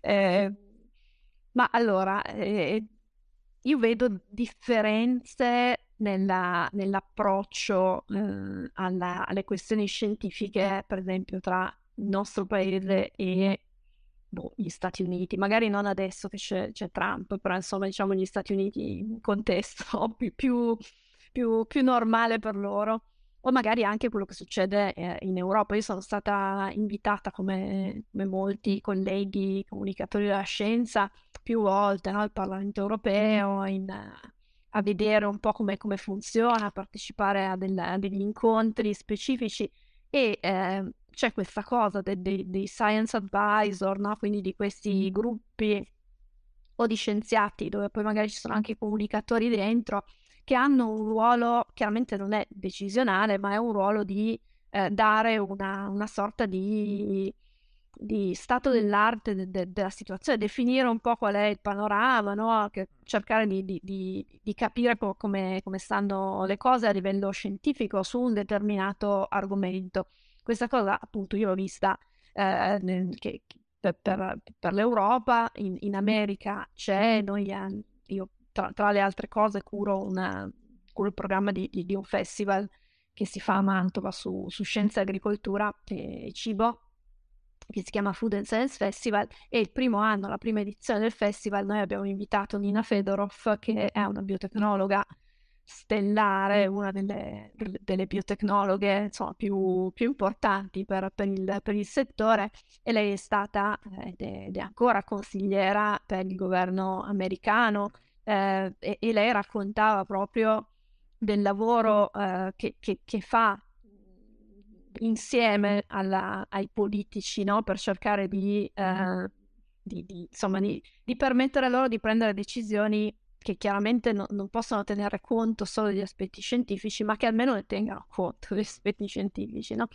Da noi io questa cosa no, non l'ho mai vista, nel senso che non, non esistono queste figure, eh, ci sono de- dei momenti, li abbiamo visti anche per Xylella, no? dei momenti in cui vengono chiamati al Senato alla Commissione, vengono chiamati un po' di scienziati, in genere un po' anche a caso, no? chiami quello più visibile, quello che è in quota al tuo partito, quello che, che dice le cose che vuoi sentirti dire, quello controverso, eccetera. Ma non c'è una... No, non abbiamo la, la, la, la, Royal Society, non abbiamo, non abbiamo la Triple S che hanno, che hanno, gli americani, abbiamo i lincei che però, che però non hanno quel ruolo lì di, di dialogo con la politica. Poi magari sicuramente dialogano anche con la politica, ma non ma non hanno questo ruolo eh, concreto, da dire. Per cui eh, io non credo che i politici siano tutti scemi, no? E che quindi prendano decisioni in maniera totalmente folle. Eh, penso che, che, non si dia eh, rilievo alle... ma non si dà rilievo proprio perché non esiste una, da un punto di vista formale una, un momento di passaggio con la comunità scientifica, cioè non c'è, per cui eh, anche appunto, quando abbiamo scritto il libro, poi noi abbiamo, siamo, siamo finiti anche noi in, in, Senato, siamo stati oggetto di un discorso in Senato, abbiamo parlato con il ministro, insomma ci sono... Riguardo, scusami, a, a, a quale... Sì, sì, ma di ha tutto il libro o su qualche tema specifico? questioni legate alla, magari all'apertura alla riapertura della ricerca pubblica, per esempio, no? che, che, è una follia, cioè tu vuoi vietare la coltivazione commerciale, va bene, ma la ricerca pubblica perché la devi impedire, no? Oppure legato alla, al fatto che, va bene, capiamo quali sono le cose che, che ti danno fastidio o che ti, ti, mettono in difficoltà col tuo elettorato, perché poi alla fine sono anche spesso questioni di questo tipo, e capiamo come, come, cioè, come, come poterne uscire da questa cosa qui. Per cui... Eh, come è andata a finire? Ma, ah, l'hai visto, in niente ovviamente, ma, ma nel, i, i, dialoghi eh, cioè non, non, davano l'impressione di avere a che fare con dei totali eh, incompetenti, no? Eh, so, sono persone che, che sanno come stanno le cose, però non hanno Ehm, non c'è una pressione per eh, ascoltare eh, o per prendere davvero in, in considerazione le questioni, le questioni, scientifiche, per cui, per cui passano in secondo piano, allora ti vengono prima tutte, tutte le altre. Da, da, un punto di vista, cioè, se cambieranno le cose nella ricerca in genetica, non sarà per, per gli scienziati, sarà perché ci sono de- dei gruppi di agricoltori, di produttori, il mondo del vino su questo è abbastanza lanciato, che stanno facendo pressione per, per poter accedere ad alcune, ad alcune, di queste tecniche e poter fare le cose che, che, insomma, che, che, vogliono fare, quindi riuscire a ottenere delle varietà usando tecniche di modificazione genetica in deroga al divieto che è stato fatto. Però questo passa, se passerà, spero, so, spero per loro che, che passi, se passerà sarà per un'azione di lobbying da un punto di vista però de- dei produttori e degli agricoltori. Ma scusami, tu poni adesso poni il problema di, insomma, di una mancanza di cinghie di trasmissione ufficiale fra mondo della scienza e politica, però poi c'è anche un discorso di, di incentivi anche comunicativi, nel senso che spesso la scienza viene comunicata malissimo sui media italiani, no? e quindi anche per un politico è meno incentivato a fare delle... anche se quando conosce i termini della questione, eh, però sa che il costo di fare la scelta giusta dal punto di vista mediatico, che è sicuramente un costo importante per un politico, può essere altissimo, no? E quindi da questo punto di vista magari proprio il sistema nel suo complesso che non è virtuoso e penso appunto ai, ai media in particolare. Media sono disastro per questioni scientifiche, ma veramente un disastro. Ma un, cioè, non, non, l'abbiamo visto anche in questo periodo di, di pandemia, è, è, un disastro, ma proprio non, non si salva nulla. Cioè, è, ed è brutto da dire perché insomma dovrebbe anche essere il mio lavoro, posto che non, non scrivo per nessun giornale, ma perché non, non, al di là del fatto che non esistono giornalisti scientifici nelle redazioni de, dei giornali, cioè sono tutti collaboratori, freelance, no? collaboratori, collaboratori esterni, a cui però non vengono date le, le, le, cose grosse, cioè se si deve scrivere di una cosa grossa come la pandemia, scrivono le grandi firme, scrivono insomma i, de, quelli che, che, stanno in redazione, non lo dai al freelance no? da, da, coprire una, una cosa così, così grande però è, è veramente una, una, cosa che credo che sia abbastanza nostra, nostra nel senso di italiana, almeno in un panorama, un panorama internazionale, perché siamo totalmente impreparati sul piano appunto dei, dei media a, pa- a parlare di, di, scienza e a gestirla come una cosa che è diversa dalla, dalla cronaca, è diversa dalla politica, ha delle, la comunicazione della scienza ha delle regole un po' sue, no? Per eh, Scusami, per dirti anche adesso in questo periodo di pandemia, appunto, come dicevi tu, la cosa che ho trovato incredibile, che secondo me però si sposa anche col momento di difficoltà economica che non è per nulla destinato a finire, anzi a farsi più, gra- a farsi più grave in, nel futuro prossimo, c'è questo bisogno di, di, mandare fuori lo scienziato, pubblicare lo scienziato che in quel momento esce, o il presupposto esperto, esce dalla, eh, dalla posizione, diciamo, ufficiale della comunità scientifica per motivi suoi, eh, spesso di, di, di, ritorno personale, e però ti, a te ti fa fare click perché sostiene, uh, sostiene un'idea che in quel momento è popolare o che le persone vogliono sentirsi dire per essere tranquillizzate, eccetera, eccetera. Questa cosa è stata super perniciosa. Cioè, uno dei, dei, dei grossi problemi che, che, incontriamo adesso nella seconda ondata, che probabilmente si poteva anche evitare, eh, derivano da questo fatto qua, derivano anche uh, dal trattamento che è stato fatto dei, dai media de- della questione ed è stato fatto come spesso e volentieri appunto dando spazio a delle posizioni tutto sommato insostenibili dal punto di vista scientifico che però rispondevano alle esigenze proprio meramente e poi io che, che, come te insomma conosco poi anche qual è la realtà di scala di questi giornali la cosa incredibile è per quanto poco stiamo vendendo la nostra stabilità democratica. Perché poi un articolo che va molto bene sul sito eh, anche di un sito di un quotidiano generalista grande eh, cioè dal punto di vista degli introiti stiamo parlando veramente di spiccioli, cioè non vale la pena di svendere una nazione per questi quattro soldi. Sì, tu, tu sei li, li, li, lusinghi perché dici lo fanno apposta, in, in certi casi ovviamente c'è una linea no, di, di, un certo tipo eh, editoriale che magari vuole assecondare no, un, un, certo filone, una certa parte politica, c'è però anche una, una questione eh, più più boh, strutturale proprio de- della professione del de giornalista. Quando io discuto, io, io poi su certe cose mi attacco, non dovrei, però mi attacco. Cioè quando intervisti, non so, il medico che ti dice c'è il 95% di asintomatici, oppure il virus è clinicamente morto, oppure qualsiasi altra cazzata che è stata detta no, in questi mesi, che però ha delle conseguenze pazzesche sulla, proprio sul, cittadini, su, perché va ad alimentare no, cer- certe forme di, di, negazione, di questa cosa qui, e, oppure appunto eh, ospedali, i morti con e i morti per, cioè so, è stato dato veramente voce a delle cose che di scientifico non hanno nulla, anzi vanno contro quello, quello, quello che sappiamo. Quando io mi attacco poi con il giornalista no, che, che, ha fatto l'intervista, mi detto, vabbè, ma lui è l'esperto, e chi sono io per, cont- per contestarlo, no? E se lui è l'esperto saprà quello che dice io, virgoletto, non è mia responsabilità. Allora, secondo me è tua responsabilità. Nel momento in cui tu metti il microfono sotto qualcuno, già il fatto che tu l'hai scelto, perché hai scelto? Perché lo fai parlare? Magari perché, come dici tu, eh, fa click, va bene, però se, se, ti dice una cazzata ed è una cazzata palese, tipo cioè il 95% delle persone non ha sintomi, quello è un dato verificabile. Tu, giornalista, devi dirgli no. e, e, poi decidi se pubblicarlo dicendo ha detto questo ma non è vero oppure se non pubblicarlo proprio perché eh, a quel punto che senso ha pubblicare un'intervista di uno che evidentemente non, non sa le cose.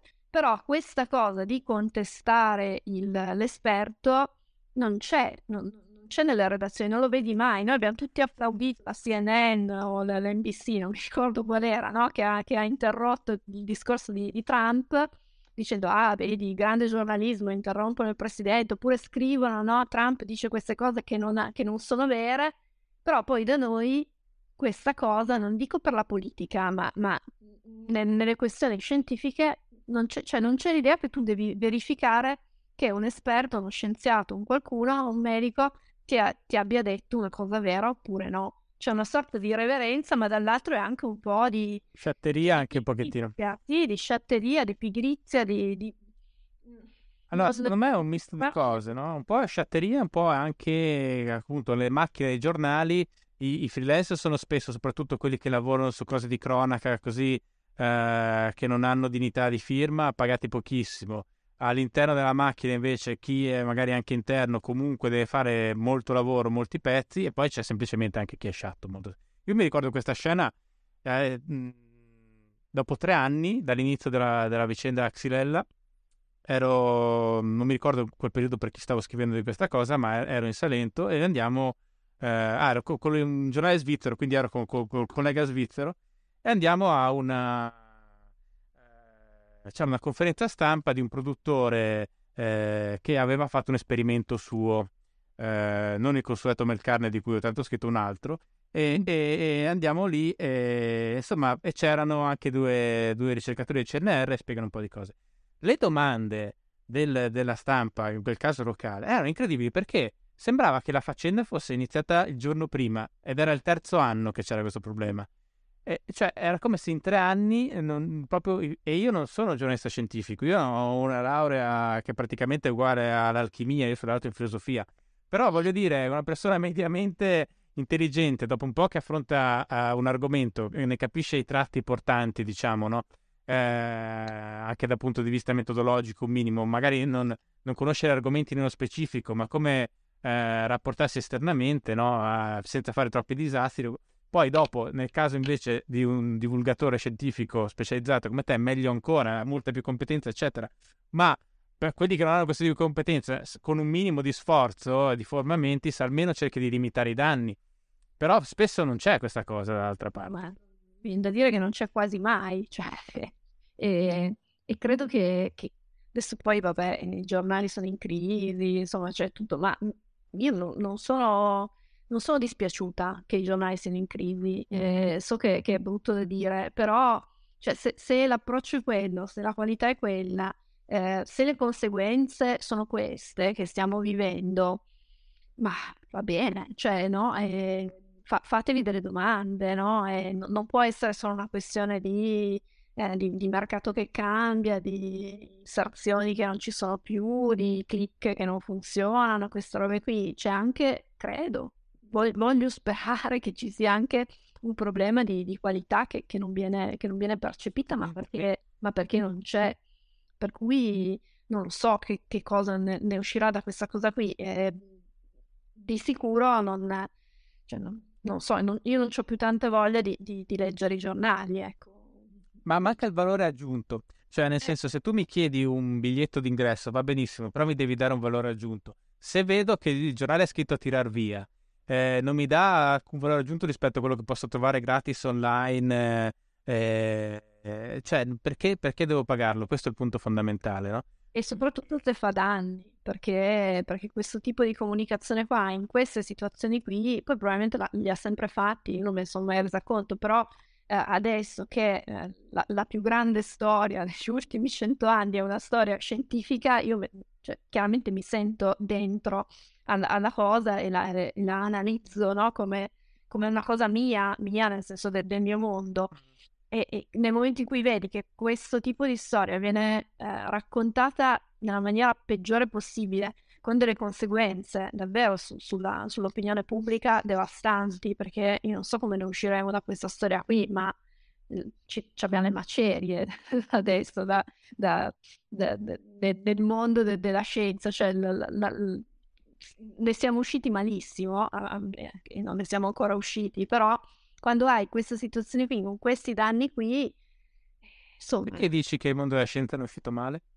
Ma perché, perché vabbè, allora, ne, ne, ne, uscirà bene nel momento in cui poi salteranno fuori i vaccini, cioè da un punto di vista scientifico so, stanno succedendo delle cose pazzesche, eh, sì, sì, sono prodotti vaccini in tempi record e se passeranno tutte le varie autorizzazioni sarà credo la cosa più, più grossa de, de, della storia della, della medicina di non so, non so, quanto tempo perché oggettivamente è stata un'impresa con una quantità di soldi investiti impressionante, però è stata un'impresa veramente importante per cui da un punto di vista forse di, di risultato poi finale probabilmente se ne esce bene, però l'immagine della scienza, no? che è sempre stata una cosa un po' asettica, oggettiva, e con gli scienziati che magari erano cattivi, però noi in questa, in questa pandemia qui abbiamo visto gli scienziati litigiosi, gli scienziati eh, umani, ma proprio a livelli di umanità bassa, cioè che si fanno le scarpe, che si insultano, che si danno l'uno del, del sessantottino, l'altro del, del, del leghista, cioè siamo arrivati a, al lancio di stracci che per chi ha vissuto nell'ambiente scientifico accademico è quasi niente di nuovo perché insomma è comunque un ambiente fatto di persone che, che, ha, che hanno le loro simpatie e, e ovviamente le, lo, le, loro ambizioni e però mettere tutta questa cosa qua in piazza così eh, nel momento in cui tu hai un, un'emergenza non lo so, cioè secondo me non, non se ne esce benissimo. Eh beh, come potevi fare alternativamente? cioè, nel senso, eh, una delle cose che mi affascina nella scienza è che lavora sempre sul limite dell'essere umano, nel senso che, appunto, come dicevamo prima, noi siamo un, una specie che ragiona principalmente per storie, no? Ci organizziamo attorno a storie, definiamo i nostri obiettivi attraverso le storie, eh, anche mh, i valori morali derivano da storie fondamentalmente. Uh, la scienza è da questo punto di vista molto controintuitiva ed è un tentativo di destrutturare le storie di, e, e, e, di andare oltre, no? Quindi cioè, quasi la, il suo paradosso è che nasce dagli esseri umani, però è, è, forse una delle cose meno umane che esistono e quindi ha sempre una vita difficile probabilmente per questo, no? Ma sì, poi in realtà appunto dalla, in, questa, in, questa, storia qui è venuta fuori la parte più umana, se forse, molto, sì, sì. della scienza, quindi eh, è anche interessante da raccontare, no? E forse il lavoro, lavoro mio e di chi come me fa comunicazione della scienza potrebbe essere quello appunto di, di provare a sfruttare questa cosa qui per, per raggiungere un po' di, di tasselli al, al, racconto che si fa normalmente della scienza, però no, non, è, non, è, facile anche perché in questa in questa vicenda qui, molto più che in altre, eh, sono mancate davvero le figure come la mia figura intermedia, no? quelle che stanno a metà tra il mondo della scienza e il, il, grande, il grande, pubblico. Eh, per cui, non lo so, è, è, un caso di cui forse parleremo per, per anni. Mi, mi, già mi vedo i corsi no? di comunicazione con i, i grandi casi studio sulla, sulla pandemia. E, boh, interessante. Cioè, ma tu cioè, dici... Poi... Ma ehm... cioè, da che punto di vista? Dal punto di vista di quante informazioni che erano palesemente sbagliate o premature o, o che, che, sono uscite, cioè questo intendi? O proprio dal punto di vista delle mediazioni, di spiegare poi le cose? Cioè, fammi capire. Entrambe le cose, nel senso che... Eh... Allora, c'è stata un'accelerazione pazzesca di produzione di, di, di studi, eh, di, pubblic- di, accelerazione anche nella pubblicazione, no? per cui sia sulle riviste, ma adesso vanno tantissimo i, quelli che vengono chiamati preprint, no? quindi gli articoli che, che, non, che non, vanno in, in, revisione, ma che vengono messi su questi, su questi database. Questa cosa è sempre successa, adesso è successa in maniera molto più, più importante c'è stata ovviamente da un lato la corsa di tutti i laboratori del mondo per produrre, produrre, produrre eh, studi in, in questo settore con una quantità appunto di informazioni incredibili. Questo tipo di informazioni normalmente finiscono poco sui giornali, perché non gli stanno dietro e quindi magari i giornali pubblicano solo le cose per cui gli arrivano dei comunicati stampa. Invece in questa situazione in cui i giornali riempiono pagine e pagine dedicate alla, alla storia della pandemia, si è andati a pescare molto dentro a questi studi che sono per forza di cose preliminari, magari provvisori, magari fatti non benissimo, no? abbiamo visto delle cose veramente assurde. E nel momento in cui tu hai dei, dei mediatori che non sanno interpretare quelle cose lì perché non le conoscono, non, non, non sanno nulla di, di, come funziona il processo di produzione della conoscenza scientifica, il fatto che una cosa sia pubblicata non significa che, che sia vera o, o che sia che, si, che, che, abbia una, un qualche peso all'interno del, del, del, del, quadro generale. Quindi vengono messi sul, sul giornale eh, studio dice che è, e, e, ogni giorno tu hai studio dice che è una cosa, il giorno dopo hai studio dice che è l'opposto.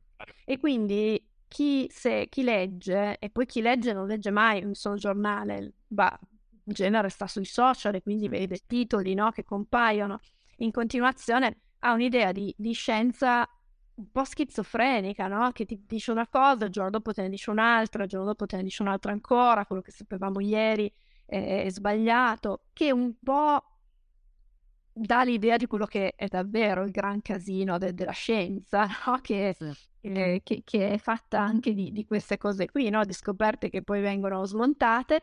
Quindi un po' ti dà, ti dà una sorta di... è come se tu avessi guardato dentro al mondo della scienza dal punto della Però appunto non fa parte anche questo del metodo scientifico, cioè Sentivo nota trasmissione radiofonica che diceva: ah, questi dicono l- ogni giorno il contrario di quello che ha detto il giorno prima. Sì, ho capito, perché in questa fase tu stai facendo degli studi che non si sono ancora assestati, cioè è, è normale, funziona va così. Spiegato. Eh? Va, va, spiegato, va, bisogna, cioè è, è, una cosa interessante. Infatti, io qual- qualche, qualche, tempo fa avevo fatto tutto un lavoro su, su Instagram, io sto molto su Instagram, quindi... Eh, Beh, bella community, infatti volevo anche chiederti chi, chi, se hai capito più o meno il profilo delle persone ah. che ti segue, perché sono molto attive e vedo molto interessate. L'ho capito, cioè gliel'ho chiesto. chi chiede? Eh, adesso te lo dico, però eh, ho fatto tutto un lavoro con, con loro proprio su questa cosa qui, cioè partendo da questa queste informazioni contrastanti, eccetera, cercando di fargli vedere come da un lato questo sia fisiologico, dall'altro è una situazione comunque eccezionale, quindi tu, tutti questi meccanismi che ci sono normalmente adesso esplodono, no? ma ci sono sempre stati. Eh, la mia community è fatta di principalmente di donne, eh, per l'80 80%, che per, per, per, essere una cosa scientifica è fuori da ogni, da ogni logica eh, principalmente giovani, ma perché su Instagram sono, sono più giovani come, come, media, e a livello di eh, così, formazione, cultura molto trasversale ho diciamo il blocco delle strippate di scienza che ci sono, magari studentesse del, di università, di corsi scientifici o magari di molti del liceo che vogliono fare insomma co- dei, dei corsi di, di, tipo scientifico e poi c'ho la grande bolla di tutte quelle che sono arrivate per questioni di cosmetici, quindi estetiste, parrucchiere, parrucchieri, eh, make-up artist, eh, insomma, a, semplici appassionate di, di trucchi, di, di cremine, che hanno formazioni che con la scienza non hanno niente a che vedere, per cui è... è come, come, come ti recepiscono loro? Come mi? Come ti recepiscono, diciamo, quest'ultima frangia di pubblico, diciamo? Eh, sono, sono buffe. Eh, vabbè, intanto mi vogliono bene, ma questo è, insomma, capita alle, alle, community, no? E, questo dà, dà, una bella così, iniezione di, di entusiasmo per, per, il lavoro che, che si fa. Eh, sono hanno quel, quello stupore meraviglioso che che, che, che vedi in, in, chi a un certo punto scopre di, di, aver capito delle cose che magari non aveva mai capito in tutta la sua vita, no? E quindi nel momento in cui io, io parlo di, di cremine, ma per parlare di scienza, cioè il mio obiettivo è quello di provare a parlare di metodo, cioè dare qualche strumento del metodo scientifico partendo dalle, dalle cremine, poi smonto anche un po' di bufale, insomma, cioè faccio anche delle cose un po' pratiche, però diciamo che il mio obiettivo grande è quello. E, e vedo appunto che soprattutto eh, chi non ha avuto una formazione scientifica, che magari in questo periodo sarebbe stato un po' così, un po' perso, no? un po' in balia de- degli eventi, eh, ne ha tratto un giovamento e, e quindi sono so, so contenta, cioè da, da, questo punto di vista qua sono so, so soddisfatta. No, ma infatti il fatto interessante è che comunque questo paese cioè, c'è vita sotto le macerie, nel senso che anche il fatto che i vostri libri siano andati così bene a me fa, fa proprio piacere perché uh, tante volte l'industria mediatica, no? Uh, nei giornali, ma anche alla televisione e nel cinema, c'è sempre una corsa al ribasso, fare una cosa più, più, scontata e banale che riesci a immaginare perché sennò la gente non ti segue, ma te forse non, non la seguirai. Cioè, ma eh, non è che... Eh, mi sembra che l'offerta oggi culturale in questo paese, magari editoria un po' di meno, ma sui media sicuramente uh, sia in parte sottodimensionata rispetto a quello che poi sono anche le esigenze del, di una parte del pubblico, quantomeno, e anche comunque di quello che è un paese comunque ancora ricco, mediamente colto, cioè rispetto diciamo alla media mondiale, non è... poi è chiaro, ci sono paesi dove magari si legge di più, eccetera, eccetera, tutto vero, però alle volte c'è stata questa gara a ribasso complessiva di cui uh, la sciatteria nei confronti della scienza è una delle espressioni degli ultimi, secondo me, 10-20 anni che è un problema grosso. Assolutamente. E a me scrivono de- delle persone che, che mi dicono che il mio è il primo libro scientifico che hanno letto e appunto molte il giro de- delle estetiste per esempio perché so, non è che si studi tanta scienza alle scuole di estetica in genere niente magari fanno un'ora di biologia no magari eh, male anche non, non, lo so però eh, c- c'è l'idea che i libri scientifici sono difficili cioè che non riesci a capirli se non sei uno scienziato no? Per cui dicevo io non ho mai letto nulla eh, non sono mai nemmeno andata nello scaffale della scienza perché pensavo di non capirle quelle cose lì, no? Pensavo che, che, non fossero alla mia portata. E adesso ricevo io una, una rubrichina su, sui libri consigliati che, che, ogni tanto tiro, tiro fuori e, e vedo che, che, li, che, li comprano perché, perché evidentemente nel momento in cui capisci che non è una cosa così impossibile da, da comprendere. Poi è chiaro che ci sono quelli difficili, quelli che certo. sono magari per specialisti, robe così, però la divulgazione nasce no? per, per, riuscire a parlare a chi non è, non è del, del, del, settore, no? Ma a me i tuoi libri hanno ricordato un po' la saggistica anglosassone americana mm. che ha sempre tutto un altro approccio perché pur rimanendo rigorosa dal punto di vista contenutistico, alle volte anche più rigorosa della nostra, è pensata in una maniera molto democratica. Cioè, nel senso, da noi il saggio, storicamente, il professore lo scrive innanzitutto il professore accademico e poi uh, lo scrive per misurarsi co- con gli altri accademici in una lingua che meno comprensibile è, meglio è perché allora vuol dire che è intelligente, no? Che sai le parole. Esatto, e, e, lo, e lo mette poi nella determinata casa editrice che gli dà quel tipo di, di allure, diciamo, di, di, posizionamento, eccetera. Ma il pubblico in tutte queste equazioni è l'ultimissimo posto, no? Poi tanto al massimo puoi garantire un po' di acquisti del libro tramite il tuo corso a cui obblighi, poi arrivi quelle cose grottesche che a me non sono mai capitate, ma che ho sentito tante volte raccontare, eh, dei professori che vogliono il libro da firmare, no? Per assicurarsi che la coppia non sia, non sia stata venduta o di seconda mano, diciamo, no? Ecco, rispetto a questa grande tradizione di saggistica per, eh, per proprio per pochi, eh, volutamente per pochi, un libro come co- i libri come i tuoi, eh, o anche quelli di Dario Bressanini, cioè si inseriscono in tutt'altro discorso che io trovo.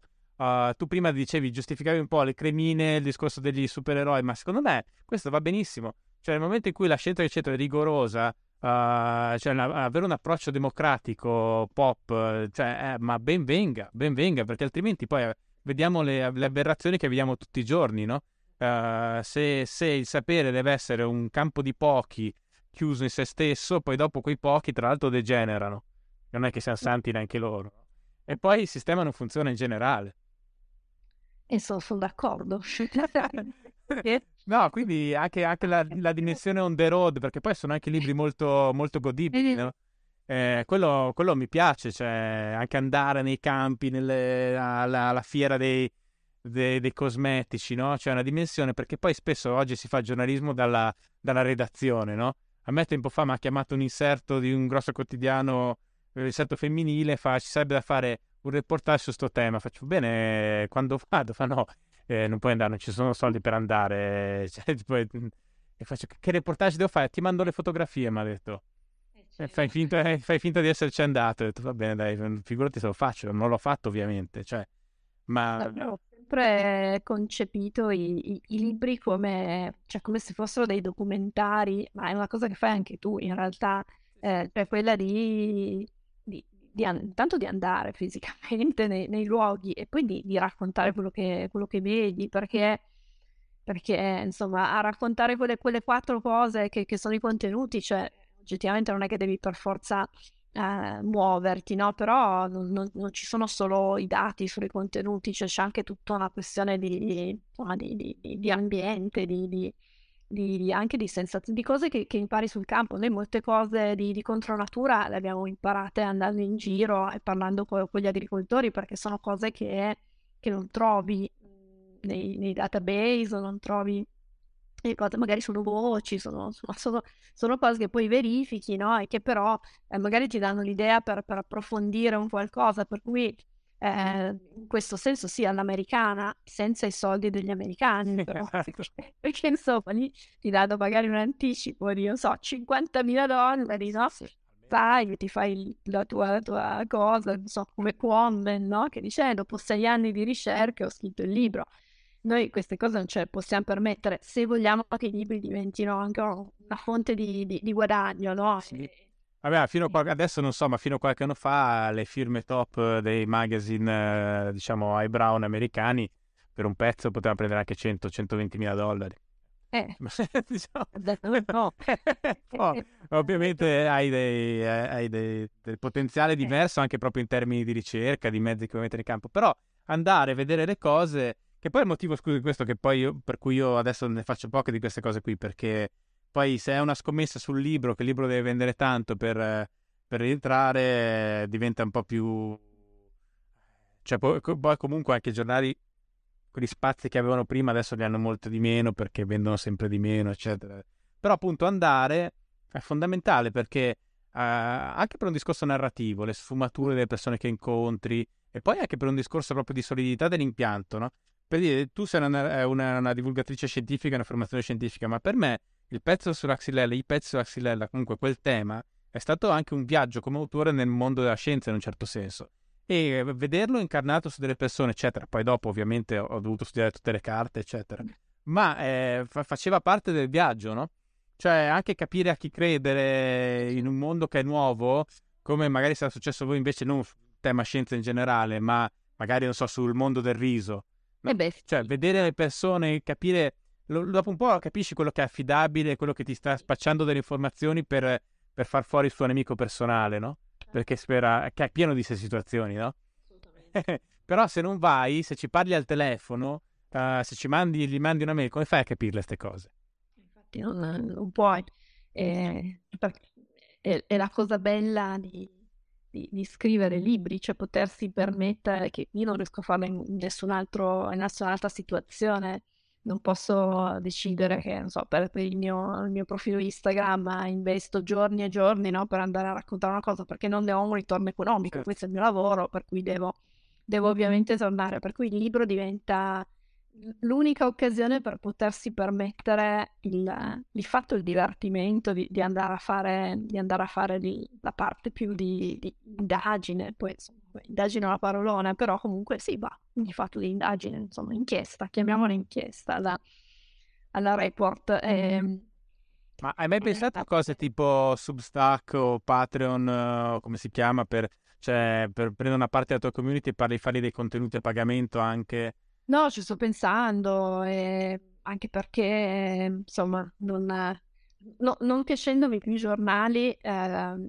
voglio, boh, voglio, voglio raccontare cose, perché mi piace raccontare cose, è il mio, il mio lavoro, e vorrei farlo, boh, per i fatti miei, no? Quindi i libri vanno bene, eh, e sto ragionando anch'io su magari un podcast, sto ragionando su non so, newsletter, ah. Dovresti fare il podcast, ma in generale anche queste forme qua mi, mi, mi piace, eh, insomma, mi sono divertita molto. Ho letto uno dei miei libri, eh, me l'ha fatto leggere a me fare, per fare l'audiolibro. Ah. Mi sono divertita molto, devo dire, anche se insomma non sono una lettrice professionista, però mi, mi è piaciuto e, e boh, alla fine viene, viene, anche bene raccontato da, dall'autrice in persona. Per cui ho un po' di idee di questo tipo. Eh, anche per, per produrre de- delle cose che, che, alla fine interessano alla mia community, perché se, se, stanno lì vuol dire che gli interessano, no? E credo che siano anche disposte a metterci, a metterci dei soldi, visto che i libri li comprano, per cui insomma immagino che, che, che possa essere una cosa. Devo trovare un'idea che abbia un senso, ecco, io vado molto avanti a idee e progetti che devono avere un inizio e una fine, se no non riesco non riesco a, farli, sono molto dispersiva, per cui deve essere una cosa che, che, che è molto, deve essere molto inquadrata. Però... il problema della, della, disintermediazione complessiva, cioè che su un mercato come quello italiano che è piccolo, no? Cioè le persone che parlano l'italiano nel mondo sono poche. Certo. E quindi questo è un po' il problema del disintermediare, però sicuramente è una direzione. Io uh, quando viaggio meno per i giornali, per i motivi che ti dicevo prima, faccio più cose per il mondo del cinema, tv, serie, sviluppo e fondamentalmente questo è, è quello con cui campo ai, ai, libri ovviamente. Avevo sostituito i giornali, devo dire anche meglio dal punto di vista economico, però mi dispiace non poter viaggiare, eh, raccontare storie. Adesso è un momento in cui non si potrebbe fare comunque, però era una, parte bella che mi piaceva fare e vorrei continuare a fare, quindi... Eh. Però proprio per questo, dal punto di vista dei giornali, forse invece che fare il, il tipico inserto di quotidiano che ha dentro 80 microstorie che nessuno guarda, no? Cioè, ma che tipo di consumo è anche quello dell'informazione? Fai quattro grandi storie fatte bene, curate, dove metti il budget che metteresti per farne 80 a caso, mm. che uno copia e incolla una roba che ha trovato su internet e la mette là, eh. e magari qualcuno lo legge, capito? E quindi... Però sì, secondo me non è... Nell'ambiente italiano non c'è la propensione al rischio, proprio zero. Mm. E quindi dovremmo organizzarci da soli, insomma. Ma... Eh, bene, cioè se, se, non ce l'hanno, ce l'abbiamo noi. È un po' imprenditori di noi stessi, no? Come, come nella, nella la descrizione di Facebook, no? È presente quando metti imprenditore presso se stesso. Sì, sì, esatto. Eh, Però io credo, credo, che se tu avessi detto, guarda, scrivo libro anni fa su questi temi andrà bene, nessuno così bene come sono stati i vostri, nessuno nel mondo dei giornali ci avrebbe mai creduto. Beh, ma Beh, nessuno ci ha creduto, cioè noi... Ah, raccontami un po'. No, ma assolutamente. I. Allora, contro natura l'abbiamo fatto perché c'era Dario, perché Dario comunque vendeva già molto bene e quindi ah, è, la, è, l'autore che vende, poi fai quello che vuoi, cioè quella era un po' l'idea. Io mi sono agganciata, però ero così, un accessorio un po' inutile, anzi un problema per la casa editrice, perché i libri con due autori vendono meno dei libri con un autore solo, così ci è stato detto, quindi, e quindi era un problema.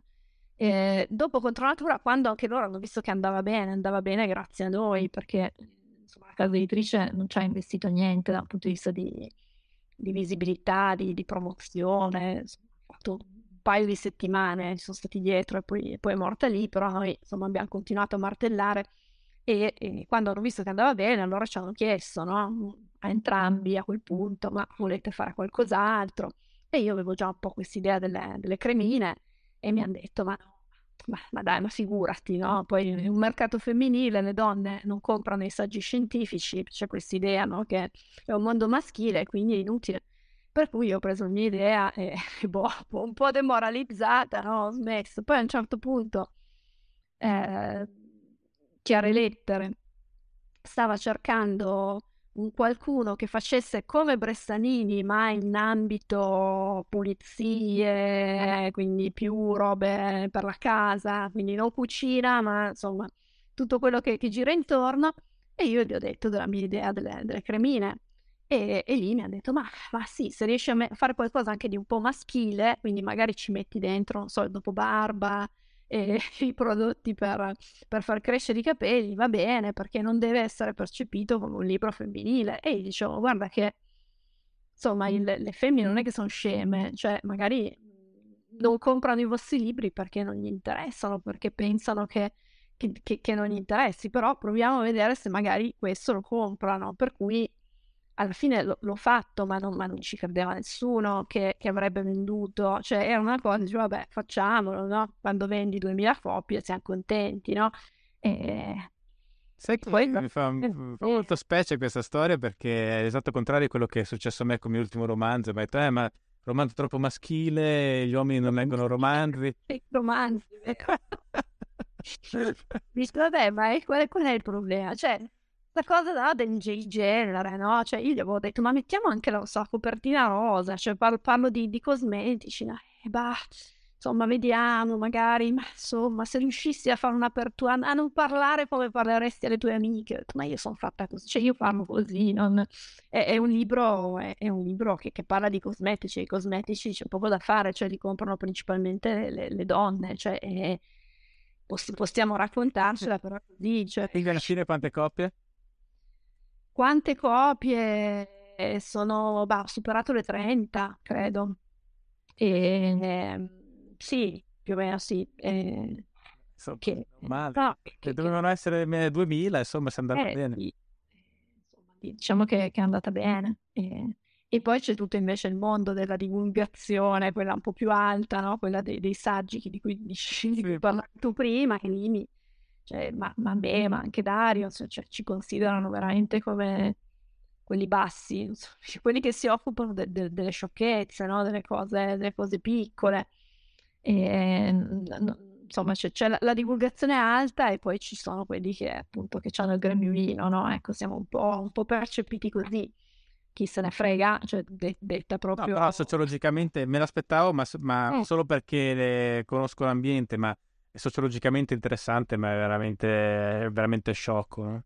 Ma sì, poi non è tutto, no, non è un problema, nel senso che poi eh, alla fine la, la divulgazione la, la, fai, cioè scrivi libri perché siano letti, almeno io li scrivo perché vengano letti, non, per, non ho studenti a cui, a cui impormi, per cui per, per, esatto. li devono comprare, no? Però è capitato, sai, in certi premi, no? Dove magari arrivi in finale di vedere poi, eh, beh, però insomma non è un libro alto, cioè, capito. Eh, ma lì c'è il problema, il famoso mh, mm, paradosso di, di, Aranzulla, non so se è presente il, il tecnico, che lui è, è, molto odiato da tutti i tecnici informatici perché li ha messi fuori mercato, no? Eh. Perché prima il vecchietto che non riusciva a aprire la mail andava da loro e diceva, ah, c'è un problema gravissimo, col, col mouse sono 100 euro. No, è tutto molto divertente. Eh. No, vabbè, però in realtà, insomma, vita quotidiana, questo mestiere è anche questo. E poi a me colpisce sempre mm, quanto... Poi nella letteratura è ancora peggio, perché tu fai già dei numeri, insomma, eh, che per il mercato italiano, ma in assoluto, ma poi per il mercato italiano in particolare sono abbastanza importanti, importanti. Ma nella letteratura la gente si accoltella per, per il nulla, cioè è molto, molto triste da vedere. Cioè per il nulla dico come, come giro d'affari, no? È abbastanza divertente e anche un po' triste alle volte da vedere, vabbè, comunque. Insomma, fa parte dell'esperienza di vita, no? Che, che è al centro della, della scrittura. Va bene, dai, senti, quanto abbiamo fatto qua? Eh sì, direi che ti, che ti, posso, ti posso lasciare andare Cosa, cosa fai adesso? Cucinerai? Cose, tradi- cose tradiz- tradizionali, immagino. Tradizionali piemontesi, certo. C'era la storia della polenta che mi aveva colpito. La polenta. Ah, la polenta come... Tra... come... Eh, sì. Che era fatta diversamente prima, no? Lasciaci con questa. la polenta, eh, noi per noi la polenta è mais, quindi è quella gialla, eh, in realtà esist- esisteva fin dai tempi del, del Medioevo una, un piatto che, che era fatto, appunto l'equivalente della polenta, ma fatto con farine di altro tipo, il miglio, quindi cose, cose così. Quando è arrivato il mais in, in Italia, quello che eh, è stato fatto è stato quello di integrare l'innovazione, perché il mais era l'innovazione, era quell'alimento portato no, da, da, fuori, all'interno della tradizione, cioè la polenta che è fatta col miglio. Probabilmente faceva schifo perché immagino che insomma non sia sta roba prelibata e ci hanno messo il mais e hanno creato la, la, la, insomma, il piatto che adesso viene considerato tradizionale, però è nato da uno stravolgimento de, di, di, una ricetta tradizionale e moltissimi piatti eh, e preparazioni so, sono, insomma, sono, sono, state modificate anche pesantemente no? con l'arrivo di nuovi ingredienti, sono state create dal nulla o cose, non so, Dario eh, non, non, so se l'ha fatto in un libro o forse sul blog, da qualche parte, un video, comunque da, da, qualche parte l'ha fatto, ha raccontato la storia della carbonara, no? Che ah sì, è carbonara. Spero, no? E, e, cioè, il piatto per, per antonomasia no? della tradizione romana in realtà è un'invenzione americana, cioè per cui su cui la gente oggi si accoltella e messo la pancetta dove eh. mettere il guanciale, il, il pepe. Bacon in origine perché è, è nata appunto con, con, i militari americani che avevano dietro le razioni, no? E quindi avevano il bacon. Per cui eh, il concetto di tradizione in realtà è, è molto poco tradizionale. Abbiamo una memoria per, per, questo tipo di cose eh, che, che, è molto breve, che corrisponde alla nostra vita, magari a quella dei, dei nostri genitori, insomma andiamo dietro di una o due generazioni, ma non di più, no? Per cui eh, consideriamo tradizione ciò che in realtà poi, se tu guardi nel complesso della storia, è, è un niente, per cui no, sono storie carine, interessanti da raccontare. Va bene, dai, allora ti, ti, saluto su questa, ti ringrazio del tuo tempo e soprattutto, insomma, credo il messaggio importante sia di rispettare l'intelligenza in movimento e non stare sempre fossilizzati come ogni tanto ci capita, no? soprattutto in questo paese.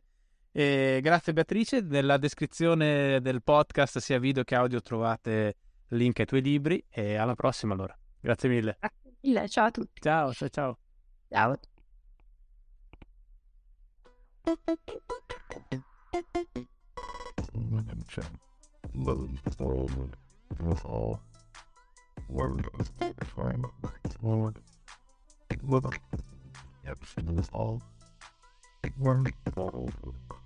Grazie per aver ascoltato anche questo episodio di PDR.